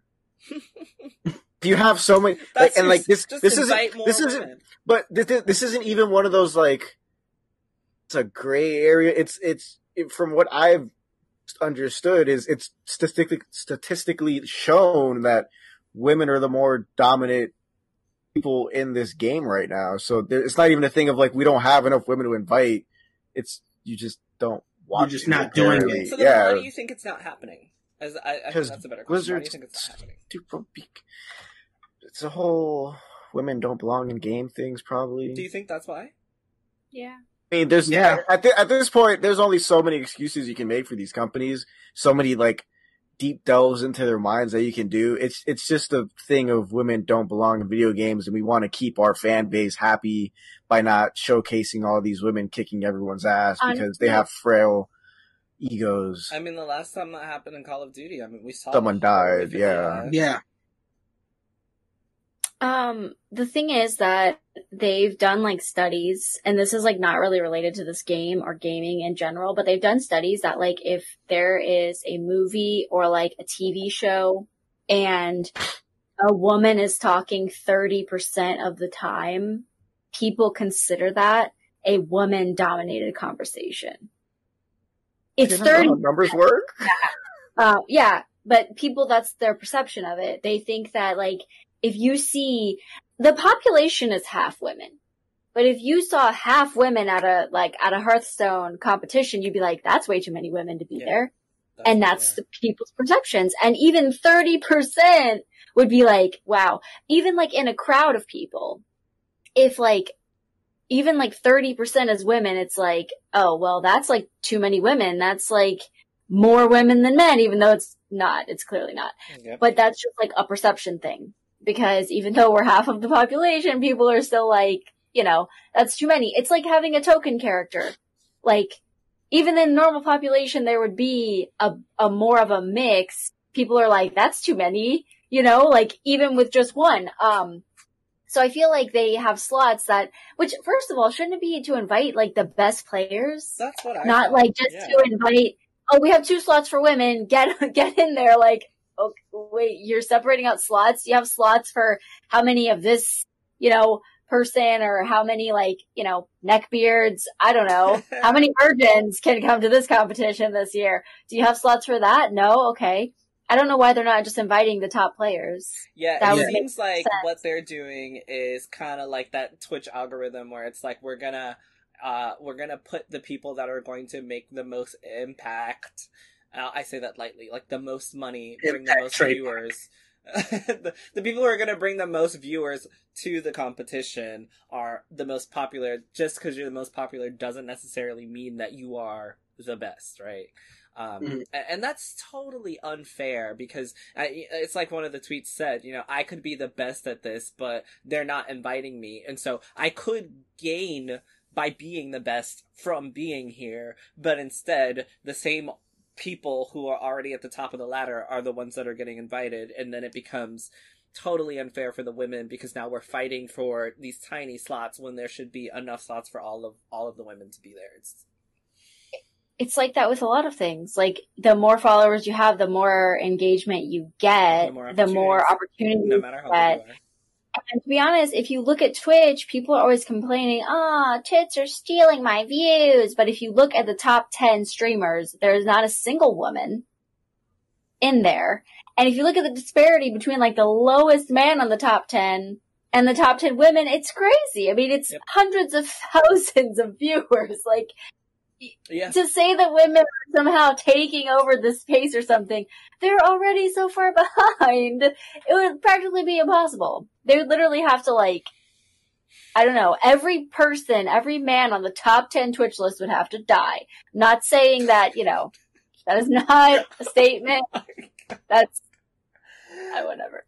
She's not Seriously, assassin. She's even not then, calling though. for their assassination. Is what Yeah. I mean, unless, I mean, but seriously, like, well, 10 me- more men would just take their place instantaneously. Yeah, pretty much. those people if if those people failed to like heroes. be on Twitch anymore, they wouldn't go to women. They wouldn't even go to women as a second option. they would. They would just go to more men. like uh, whatever. I, I decided all guys that like to watch guys are gay. oh Ooh, I lo- I watch a lot of girls. What does that make me? My I friend mean- said that once. Oh, My friend gosh. said that once. we were sitting there. I can't. Someone it was during practice or something, and we were waiting for practice to start. And someone was watching. I, I, I don't know if they're. This is when Ninja was really popular. I think they were watching Ninja. And someone was like, "Oh, so you like him?" He goes, "Yeah, he's pretty cool." He goes, "No, no, no, you like him?" And he's like, confused. He goes, "I mean, you're watching a dude stream video games. You must like him." And he goes, for hours on end. "Where do you That's get?" a- He's like, "He's like, where do you get that That's from?" some middle school shit. Call And me it- a middle it was schooler. so- it was it was so funny though because like I don't know, like the guy was so caught off guard. He's like, "Where where do you even draw that conclusion from?" Like, because the dude, we knew the dude was straight. Like, we 100 percent knew the dude was straight. So like, he's staring at him like, "Why would you even say that?" It was pretty. It was Let me tell funny. I just had to bring that up because you said it. If some dude is like, all the girls are stealing my friend's dude's views. I only want to watch my friend's dudes. I don't want to see girls." I'm like, "You Yeah. sure about that?" it's the homies, man. You don't If you even do know the them. homies like, is not the, gay. The best part is you don't even know them. Like you, if it was your homies, fine. You don't know these people, and you're complaining about Homies and don't the, even And the worst me. part is that the women, uh, the guys that are complaining, aren't even like. No one's watching you anyway, bro. So calm down. Um, obviously, I was joking. That was all a joke. Don't take it seriously. Don't come for me. I was, I was totally joking. Yeah, I mean to be honest, if it, if you even have one viewer on Twitch, you're already in like the top percentile. I'd have to look it up because there's so many people On streaming at one time. zero people, hmm a lot. Shout out to you guys because Yeah, why I the see that zero after five minutes. I'm turning that shit off and I'm gonna Seriously, I'm gonna angrily play another game. yeah. If I see zero and I it's been more than like a few minutes, I'm like, all right, I guess I'm never fucking streaming again. Like, Fuck my Um, life.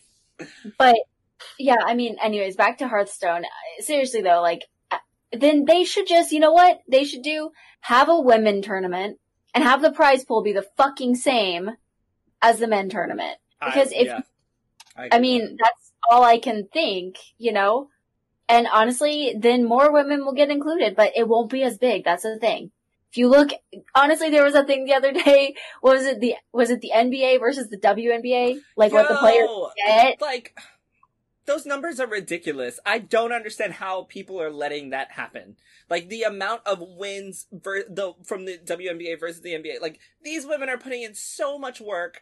They're they're literally doing better. And it's also you know in, in soccer teams. I think it's the, the the women's soccer team in the U.S. It's like Soccer winning- teams, it's it's soccer teams, it's worse because the women's uh, World Cup soccer team Have- has been winning won, championships. yes, and the dudes we haven't haven't won shit. one since I think the like, '60s. They're they're not even making half of what these guys are. I'm like, how do y'all let this? Ha- like, they're Well, bringing in more viewers as well. These women um on these sports teams are, uh, uh, specifically in soccer, are literally bringing in more revenue and more viewers than the guys, and they're not making half of what they're making. I'm just like, wh- how is this?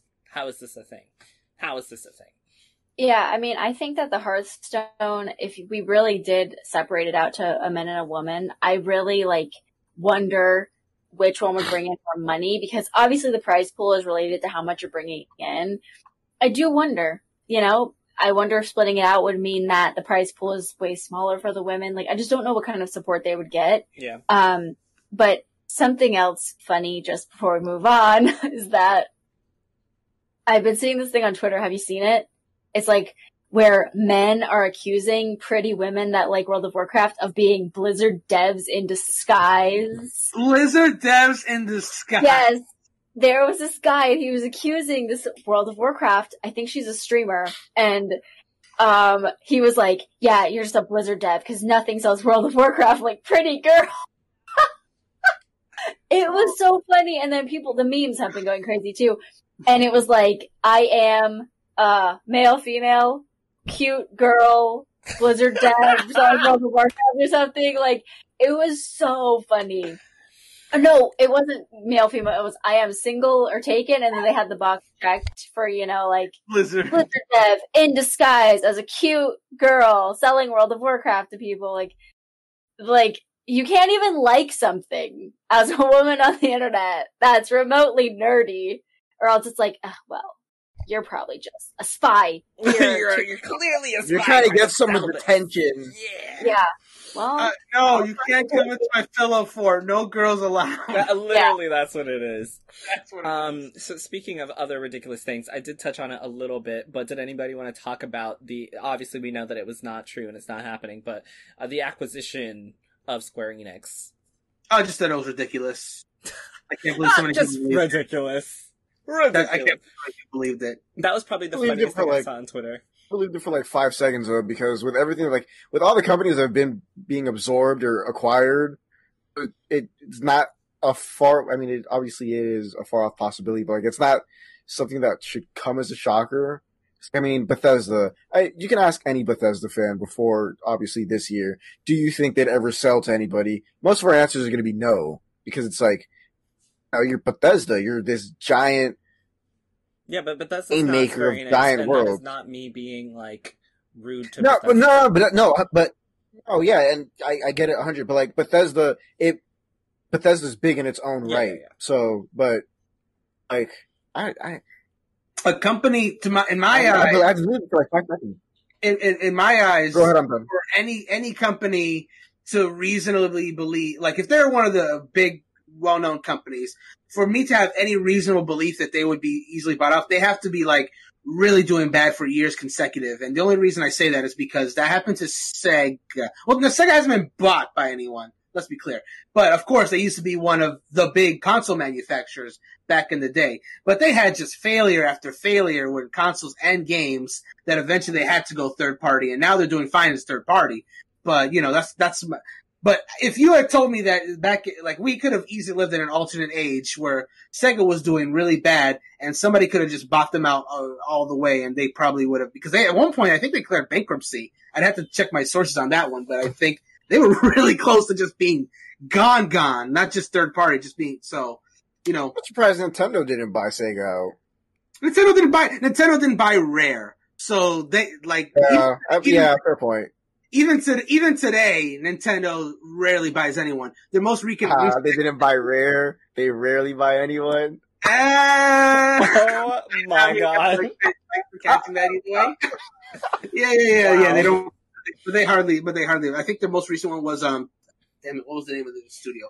It's the fuck. It's the one that makes like the Punch Out and Luigi Next Level Games. Next Level Games. They bought them, and that's that. Them buy that, that was a big surprise. Not because oh, Nint- because obviously it makes sense. Next Level Games made some great games for Nintendo. But it's just that Nintendo bought anybody was like the reason why it was news.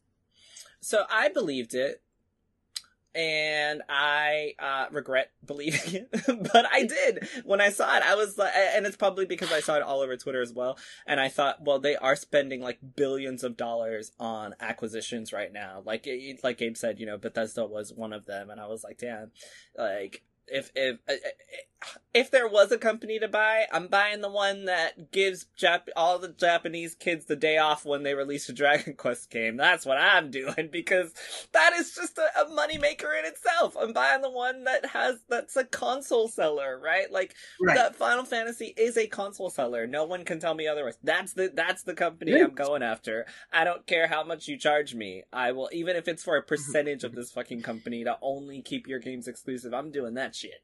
Um, Final Fantasy 16 release date is going to be go go go crazy. It's yes, I'm looking forward to it. And since we're talking, I, I did bring this up because I want to talk about money real quick. Um, so uh, Daniel Ahmad on Twitter, he posted uh the 2020 revenue revenue year uh calendar year revenue calendar year for 2020 of the top public video game companies, and they are here are the top five as follows: Tencent, which is at 29.3 billion dollars. the fuck? Uh, followed by Sony, which is at 22.67. That's like se- that's seven billion dollar difference. That's a lot of fucking money. Yeah. Um, and then after Sony is Nintendo at uh almost sixteen billion, and then Microsoft is down at thirteen, almost fourteen billion, and then NetEase is at eight point thirty seven billion. Now, none of these are bad numbers. First of all, like none of these are bad no, numbers. I- but I thought that this was so interesting because uh, so uh, this includes game related revenue only. Uh, Tencent includes game related games revenue from its social networks businesses as well. Sony, Nintendo, and Microsoft include game hardware related revenue. Um, and all figures except Microsoft are converted to U.S. dollars from yen. Um, and the exchange rates were provided by each company. Mm. Just for some some information on that, obviously Sony's up there because the other thing that ties into this is that the PS5 is now officially, let me read this properly. Um, the PS5 is officially the fastest selling console in US history. And Fast like pe- the fastest US fastest selling console in US history and people still mm. can't get one. Um, so obviously Sony's up there for hardware hardware sales, um, and uh, obviously Nintendo's up there because they're also selling hardware and software like continually. Microsoft, I didn't realize that. I, am happy they're up there, but that number, um, I, I was actually intrigued that um they were at 13 billion compared to Sony's 22. Um, but you know they're not in the process of selling hardware right they're they're passing game pass they're getting people for consistent lifetime um lifetime uh, uh, uh, uh, partnerships with Microsoft, so that makes sense. Uh, Tencent just like owns everything, so right. that also obviously uh, makes sense. Does any of this surprise you guys? Or even, or even the PlayStation Five being the fastest selling U.S. console in history, in U.S. history my knee jerk reaction was I was surprised that Tencent was so high until I remember that they, like you said, they fucking own everything. yeah. Basically. So yeah, it makes sense after after I thought about it for like more than two seconds. I honestly um, didn't think Sony was that high. I don't know why I, I didn't yeah, think they that too. So, like, so I know Sony was high. Obviously, they could they their hubris lately has shown that they're uh, high up there. But being second place in this listing, yeah, I see why they're bragging. Yeah, they're there. They have a comfy spot there. Nintendo would probably be in the 20s if the Wii U didn't exist. Let's just be real. The Switches has gotten them back a lot of revenue and, and exceeded it in a lot of ways, but they took a hit those those four years that system was out but they're still doing good. Nintendo has never has, despite a lot of people saying the contrary, has never been in the red since like the NES era. They've uh, like even when they're they're not as well selling consoles, they still have always done what people are always saying. Oh, they should just buy Nintendo and make them a third party. It's like no, the money they could they could they could be making Wii U numbers for like six years consecutive and still not be in the red to be bought out. Like they're they're sitting fine. So yeah, I guess I'll let's say yeah, the numbers were not that surprised. Well, it was a little bit of both. It was a little bit of both, I'd say. Kelly or Gabe, you, were you surprised by any of them, or? Um, not really. I guess I was surprised by Tencent. I thought Sony would be at the top. Really? Uh, Yeah, I don't know. Just because, okay, they have the highest selling console and they like had a huge launch and everything. I mean, I figured they would be up there, but then I did look up Tencent's games and I'm like, oh. Yeah. I literally just did the same thing, and I was. I'm like, oh, oh okay. They literally have their hands in almost everything. That's why They have like the, like the top four games. They have Warzone, League of Legends. Just finished looking at the list, but And they have Call of Duty Mobile. they, they I think they have like Yeah. forty percent of Epic games. yeah, they have forty percent like- of Epic. Yeah, So that Everybody- makes- yeah. um, I'm surprised Nintendo. I'm sorry, Kelly. yeah, because Nintendo didn't have a uh, like a console or anything. Also, did not know that they had five percent of Ubisoft and Activision Blizzard. that. Which I, I did know they had a portion of Activision Blizzard, but I didn't know they had a portion of Ubisoft as well. I'm just like, okay, well, that's why, like, obviously, like, uh, okay, anyone who has a portion of Activision Blizzard and Call of Duty and like yearly releases and um, you know, money from War World of Warcraft and you know, any any company that has a portion of that is not going to be uh, is obviously going to be sitting pretty, you know. and they are. Uh, I just damn that the difference between Sony and Microsoft is almost ten billion dollars, and the difference Yeah. between Sony and Nintendo is almost seven billion dollars. Like that is a I, if I were Jim Ryan. I would also be like, we don't need indies. I think we're pretty good. We're gonna go buy fucking Square Enix now and like just continue to fucking throw money in my face. Like what? Uh, so I'm going to wrap up very soon. There's only three more things I want to talk about, and then we'll just leave the rest for another time. Um, one of them is there's a new video game, Our America, that puts the viewer in the driver's seat as a black father taking his son to school. Along the way, they are pulled over by the police, leading to life and death choices. Mm, Would any of you play this game? If so, why or why not? I'd watch streams of this game. I would not feel comfortable playing this. I don't think I I'd watched like a minute and thirty seconds of it, and I'm not playing that game. There The is only thing I Mhm. the only thing I want to see is a white suburban kid play that game, just to see what choices they make. that is the last thing I want to see. Well, I mean, should have worded that better. White suburban kid who's not racist. That is also the last thing I want to see. Uh, I just want to see what choices they make. I want to see how mad they get that their choice was wrong, no matter what. So, so that- like I just don't know how the game works. Like I don't. for context, this game was made by a black person. Okay. First of all, It's a good thing. um, and so you know, there, so there's a, there's a little clip, he- huh? I said support the devs. I guess I don't know. so there's a clip here, uh, and, and there's a little gameplay clip, and it's the, this this black guy, um, uh, the father and the son. There's the the cops behind him, and then the son asks, you know, what do we do? And you have the four options are, um, uh, are we okay? Like, what do we do? And one of them is, let's just get this over with. The other one is, everything's gonna be fine. Um, one of them is, uh, uh, I'm not sure, and the other one is as long as we do, which I guess is comply. Um, and so like you, you would go through the game making these types of decisions and see what happens. Um, I think the intention behind this is probably a learning experience, and I guess it could be good. Yeah, that's that was my takeaway from like when I heard when I when you saw when you told me that premise of it, I was like, yeah, this is just to raise awareness and and teach. That's what I feel this game is. Is this supposed to be a long game? This feels like it's not long. No, I'm pretty sure. it's- Yeah. This this feels like uh like it feels like a five minute game that has many different outcomes to me. yeah. Looks like it too. I thought this was a horrible idea.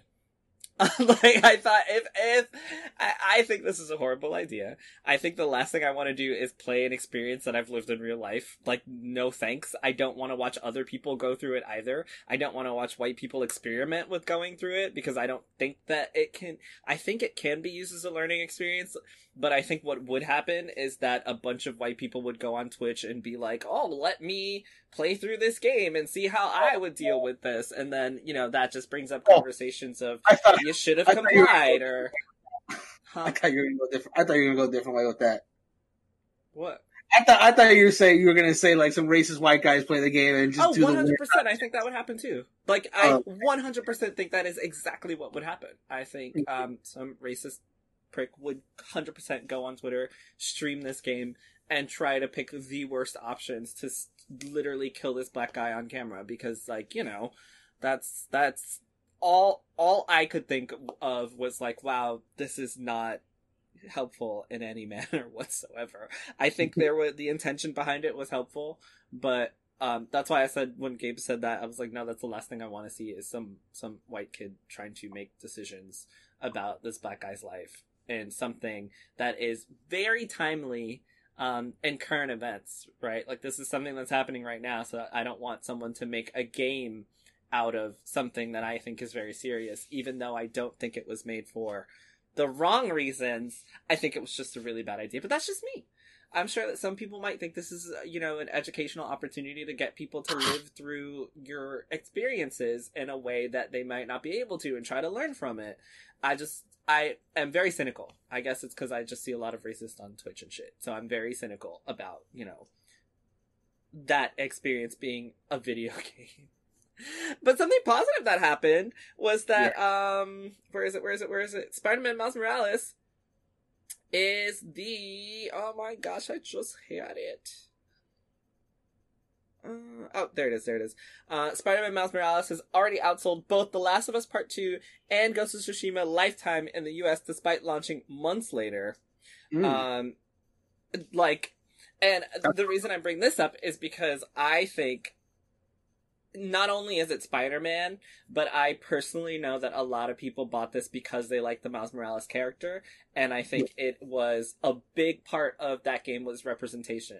Um, yeah, I know a lot of black people that bought this. I know a lot of Hispanic people that bought this. I know a lot of people that were like, it's really cool to see a studio try so hard to incorporate um, proper representation and the audience is obviously there. It's like when you know a bunch of people turned out for black panther. People that had never watched marvel movies before went to see what was a cultural phenomenon for black people. Like that's what miles morales is i think and it, it is no surprise to me that it's outsold last of us 2 no offense to Last of Us 2.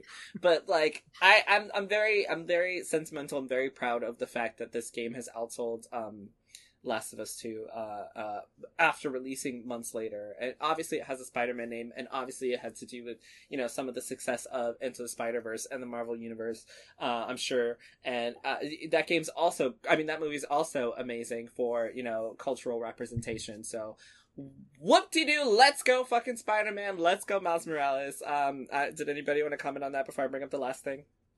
No, I think it's awesome. Just that's it. Like Actually, I think a lot of the fan, well, a lot of the fans came over because the way they set up Miles Morales in the original Spider-Man game, the first PS4 Spider-Man was like, you're playing the game and you're like, okay, I know Miles Morales. Like, I know that's a Spider-Man. How is he gonna, because as soon as he showed up, I mean, I guess spoiler alert, sorry to everyone who hasn't played the original Spider-Man game. Like, as soon as he shows up in the game, he's not like passing side character he becomes a part of the story and you're like, well, I want this guy to have his own game. So obviously, you know, they, they brought his game out and everyone was like, well, we have to see, you know, how he came into the spider suit because the ending kind of like gives you, it's like, I really don't want to say it because spoilers, but like, but, but like, like, like the ending happens and you're like, you can't give us, if, if the next Spider-Man game isn't Miles Morales, then like, what is it going to be? Because I like you finish the game and you want to be Miles Morales yeah. because he already starts displaying his own type of, I guess, Spider-Man powers that are, um, like he has some similar ones to Peter Parker, but then he also starts displaying his own like Mhm. different style to being Spider-Man, and then he's also like a really smart kid, and like you just want to see how he uses the gadgets he already makes without being a superhero into you know being a superhero. Yeah, and and and to be fair, like obviously, Miles Spider-Man Miles Morales itself is like the culmination of what everyone wanted to see Miles Morales be Spider-Man with his unique abilities. And but I'll be uh, I know this is kind of like a hot take for people that have played with Spider-Man. I I wasn't offended by how he was in the first game. I think it was a nice or the fir- the first Spider-Man game, a nice origin story for Miles and led up really well into what Miles Morales would would be. Like I know why people have complaints because for Miles is when you play as Miles in the first Spider-Man game, it's just stealth sequence because he doesn't have his powers yet. And I can see why people would be bummed out by that. I really liked his last stealth sequence though. It was really good. It was really tense, but I like how it led into Miles Morales and now we have it. So, and also like what Gabe was saying, um, it also doesn't surprise me that much, like for all the reasons that Jarrell said, but also because The Last Us Part 2, while you obviously sold very well and got highly reviewed, and was also very controversial. And Ghost of Tsushima sold extremely well for a new IP, but it's still a new IP. Controversial games sell well all the time. Uh, they do, they do, but sometimes it can it, it can go either way when with a, the game is controversial enough. Let's be real. Uh, especially so. with the, the, the the following that The Last of Us had. Yes. What yes, I yes. also will say is this is, I think, another, and this is just speculation on my end, but I think this is another reason why PlayStation can be like, yeah, we're just gonna stick to our, um, we're gonna stick to our exclusives because uh, everything in comparison in that was, uh, you know, a PlayStation exclusive that sold really well. Mhm. Um, and, and I don't know the unfortunately I don't know the numbers of you know PS5 versus PS4 versions of Miles Morales or how many people uh, upgraded, but fastest U.S. selling console in history. Throw Spider-Man on there, um, add some diversity, and you got a winning, winning Wonder. solution there. Uh, set it up from the original game, and you got a winning solution. I didn't personally play the original Spider-Man because when it was coming out at the time, Marissa and I were talking about um, something that I always talk about, which is diversity, of course. And um, when when it was announced, I was talking about because it was right after or around the time of uh, Into the Spider Verse, and I was like, I don't want to play another Peter Parker. I've done that a million times. I have absolutely no interest in playing another white guy uh, Spider Man. Uh, and then I and this was after we heard that Miles Morales was going to be in the game, and then I was like, oh, okay, great, maybe they're going to do a Miles Morales thing. And then I found out, no, I'm just being another white Peter, and I was like, I have absolutely no interest in that, so I've never played it. Um, and then I found out, obviously, years later, that they're they were gonna do a, uh uh, Miles Morales, and so I, I I may go back and play Spider Man, but my backlog is ridiculous. Um, last thing I want to talk about, I know I'm not getting everything. Um, well, one more thing, and then last thing because it's really late, is that the ex Nintendo designer Ta- Takaya Imamura says that F Zero isn't dead. It's just hard to bring back without a grand idea. Um, Brandon, I think you have something to say about that. Oh, I do. Oh, I do. I think this. Yeah, it's nonsense. It's nonsense. And to give like some really quick elaboration, you know, I understand the, their their what the, the, what he's saying because a lot of Nintendo games, uh, Nintendo games in general feel like they do have to introduce new ideas for each new entry. Even the 3D Mario games, they're not the same thing each time. They add something new. Like Odyssey had the capture mechanic, Sunshine had the flood thing, Galaxy had the twirl it's not always great ideas, but like at least they try something new each time. But like for F Zero, like the the idea that they don't have like a fresh new idea is utterly ridiculous. It's just that they haven't run into an idea that they want to do because as soon as this went out, floods of tweets were throwing out potential new ideas. They go F Zero, and so many of them were good, but it's not what Nintendo wants to do. So therefore, they want to do F Zero. I think it's more an excuse than anything else because like I just you know, a lot of people ask for F Zero, but if a new one came out, would they buy it? And I think that's what Nintendo is worried about. That you know, if they did make a really good F Zero game and put it out there, and it didn't sell well, then Nintendo would be like, "We told you, we told you." So I feel like Nintendo's just scared. I don't, I don't, I really. There's so many different directions you can go F Zero. It doesn't have to just be another racing game, though that would be really good too because F Zero is a lot of fun there's there's ideas they could do, and the fact that they haven't picked one, I just I just don't think they have the confidence in it. And it may be, and if they have to, and if someone has to come out and say that, it may be years before they feel confident enough to do it. So we'll see. Uh, so speaking of um, liking games and paying for them, this is the last topic that I wanted to talk about because I mean, how Go could we not talk about this? Uh, Mhm. Over at IGN.com, uh, written by Adam Bankhurst. The title of this article is Days Gone director says if you love a game, buy it at full price. I don't know if you guys saw the discourse around this on Twitter while Oh, this yes. came out. I Um, have. and it says, "Don't complain if a game doesn't get a sequel if it wasn't supported at launch." That's a direct quote. Um, the first sentence of this article says, and I quote: "Days Gone creative director and writer John Garvin said that if you love a game and want a sequel, you should buy it at fucking full price." Um, He was a guest on God of War creator David Jaffe's YouTube show and discussed many topics regarding Days Gone and his time in the video game industry. His appearance also arrives a bit of uh, a bit over a week after Bloomberg's report of an unsuccessful Days Gone 2 pitch from Bend Studio, which we kind of talked about last week. They wanted Days Gone 2, it was unsuccessful. They're not making another one. Garvin, who is no longer with Sony Bend, was asked if he had heard if Days Gone being added to PlayStation Plus uh, collection on PS5 caused a meaningful uptick of engagement with the game. Basically, obviously, people can get the game for free and play it on PS Plus, so of course there's going to be an uptick with the game. Um, and he said, and I quote, I do have an opinion on something that your audience may find of interest, and it might piss some of them off.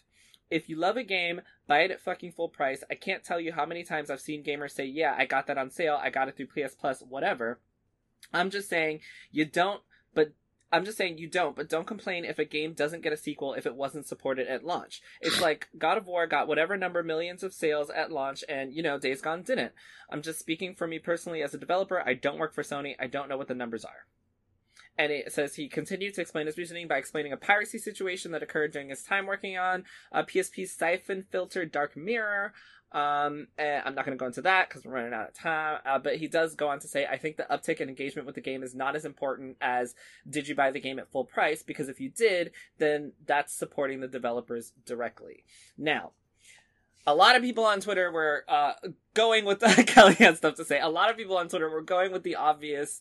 How do you know if you like a game if you haven't played it? How do you know you're gonna buy a game? How, like, why would you spend, you know, 60, 75 bucks uh, full price on a game that you haven't played before? How do you know if you're gonna like it? That's why games like The Last of Us 2 do well because everyone knows Naughty Dog. We've already played their games. We are confident in what they can do as opposed to a new IP such as Days Gone. Also, I've seen things of like, you shouldn't be upset because now people are actually being able to finally play this game confidently on PS Plus. People are finally seeing the game that you have. Um, I just want to get those out of the way before I ask you guys your opinion on this. Um, but another thing that I am going to say about this before I also get to your opinions on this is that uh, John Garvin saw this uh, piece from IGN and he put out his own tweets about it. Mm-hmm. I'm going to read those to you, and then we'll talk about this really quick, and then we're going to end the podcast.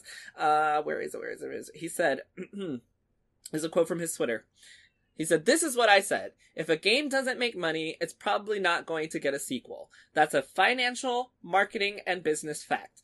I can't believe this is shocking news to some of you. Also, I wasn't even talking about Days Gone. I haven't been at Bend Studio in two years.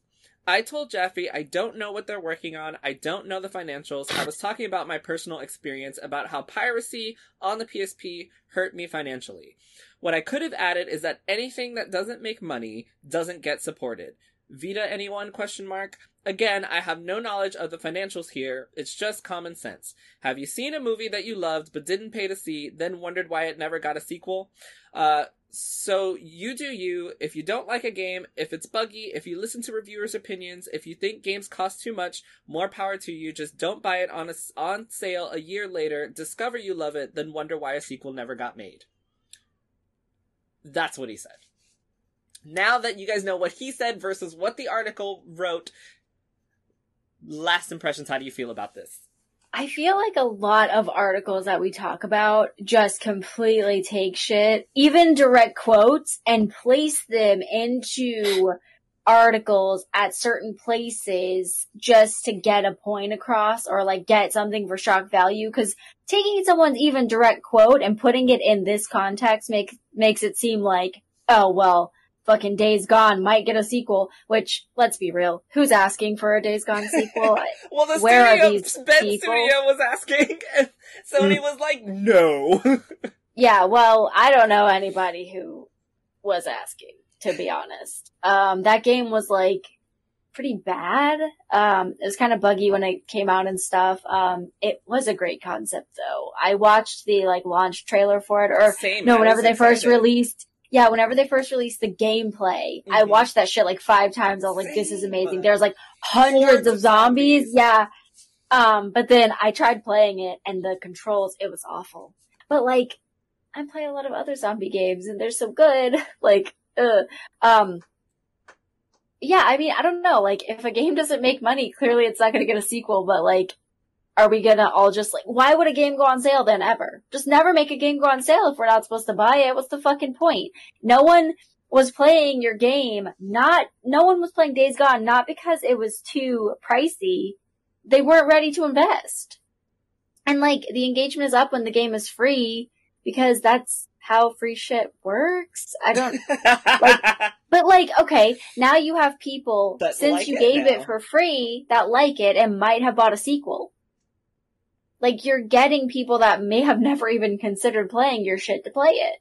Now, since it is like kind of like a single player, it doesn't really help. Like, if it was a multiplayer, and you got people into it, that might actually be better for the game. Mhm. But just like a single player zombie game, you're not really going to like get the engagement that you're looking for, um, when it's free.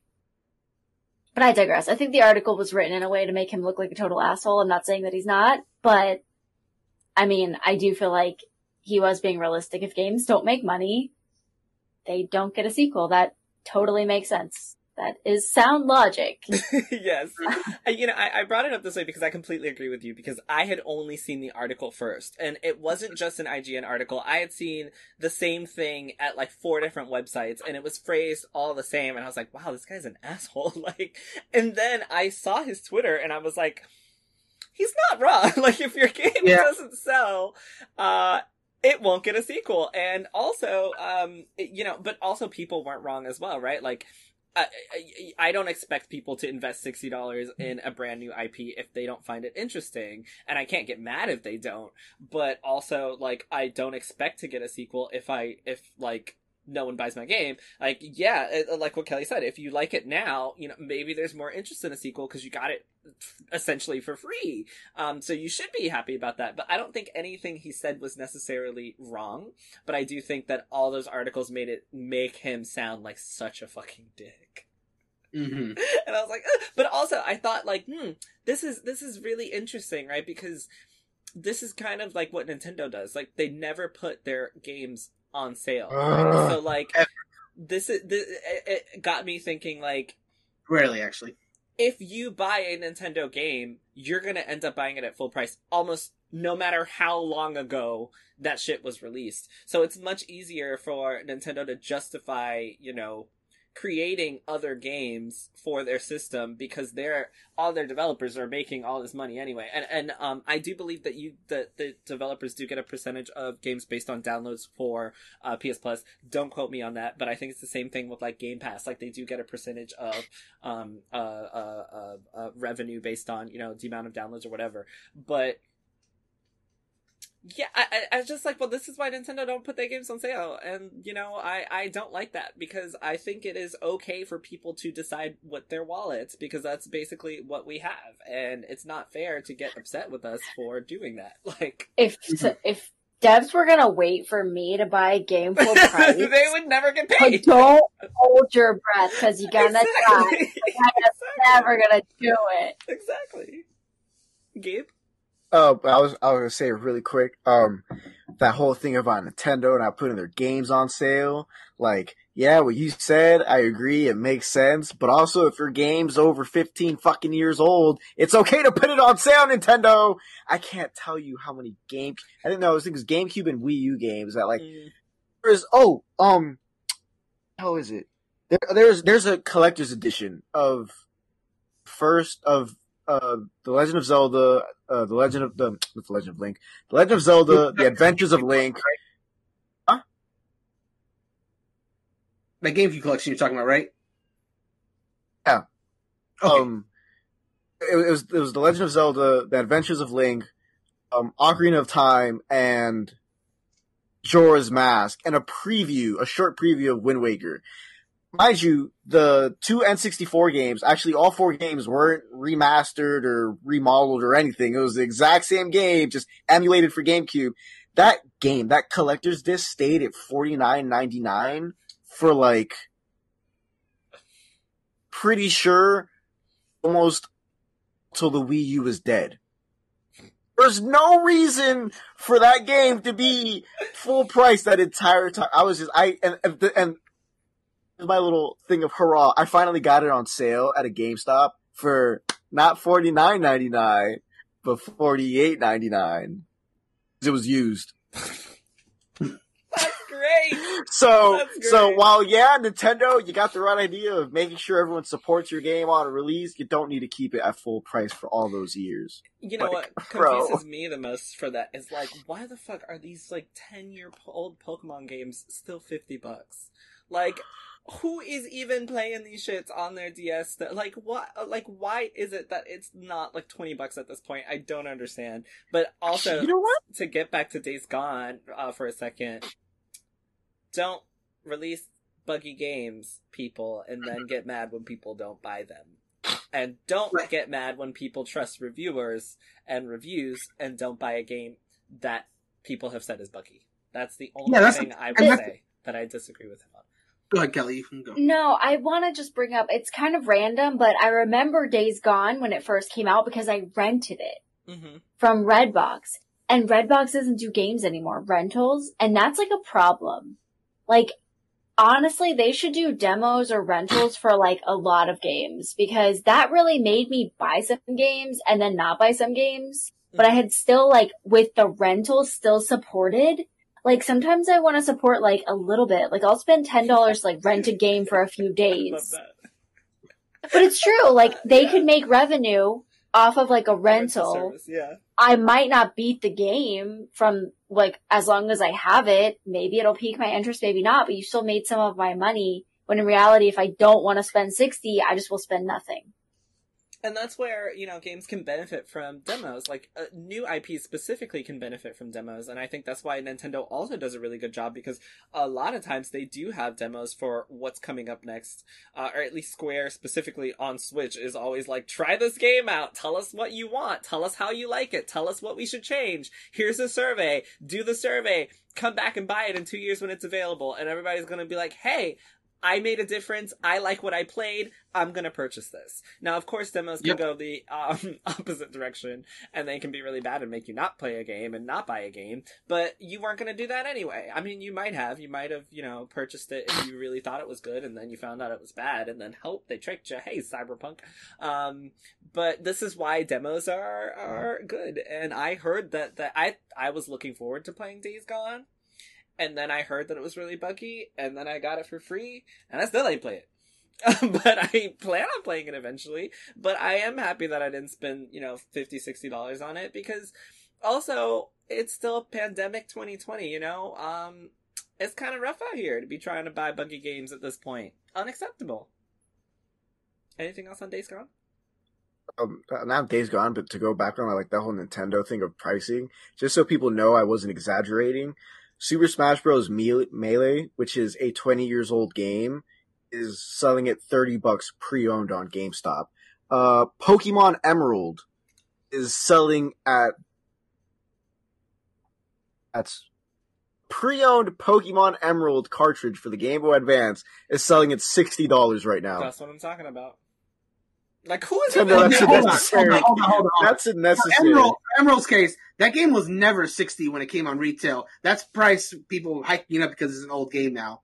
It's with, with But- GameCube and Yeah, but black and the, the thing is, it, uh, yeah, You know, like yeah, those games you're right. still sixty bucks. yes, you're, no, that, but that was never 60 bucks. 50. DS were never 40. DS, DS games were, were They're 40. still full price. Either way, for a pre-owned If you get them video at retail, game, yes, they're full price. But you see pre-owned video game, that, that I should not be, you know, dishing out full price game money for an For old game. Yes. old I don't That's care I about agree. price gouging. That's ridiculous. Yes, I agree. And I also brought the story up because I thought, don't do this. Don't, don't clickbait people by making someone sound like an asshole and having to force them to Yeah, defend I agree. I agree. And that's what I was Um, going to say earlier. no. The fact that the article really just made him sound like a complete asshole. And then I, then I read it as like, yeah, that's, it's a cynical take, but it's also a reasonable and realistic take. So I'm like, it is what it is. It didn't sell for the reasons we've already stated. And therefore it's more likely, more than likely not getting a sequel. And it is what it is. And like Kelly said, a lot of people aren't really asking for it. This would be a different story if there was a game that was like this really good game, but it just kind of fell on the radar because bad marketing, which I've seen happen many times. And then somebody streams it or it gets attention somehow. Everyone loves it. And now the sequel won't happen because it's too late. I've seen that. Was that? Just a Breath of the Wild. Oh, First of all, we know that game's coming out. Secondly, I said Among Us. Uh, uh, you know, Technically, I'm right because they're not doing the sequel to Among Us anymore. and that brings up marketing For different as well. reasons. Um, that that brings up marketing as well because I know that this game I saw maybe twice before it came out, and Yeah, one of Days them was like Gone. a PlayStation experience or something, like a, a state of play or something, and I can't even remember what the other one was, and then it was just gone, and then it was just out. Yeah. and, and uh, the the the community director of uh, no no no uh, Oh, God, my what is she? uh, of uh, uh, Among Us. I can't remember her title, but she was talking about how you know Among Us has been on TV and we've got TV engagement. Has that changed like uh, uh, actual engagement of the game? Absolutely not. Um, has it changed other things about the game? Yeah, sure. So, you know, marketing is also a big part of this, and I don't remember shit, like seeing shit about Days Gone, but I do remember that it was thrown in with t- uh, conversations of The Last of Us, right? So it's like you had this big Last of Us zombies, well known franchise from Naughty Dog, and then you have this brand new IP about hordes of zombies. Um, if you don't market your game properly, it's gonna be hard to sell. If you don't get the sales, you don't get a sequel.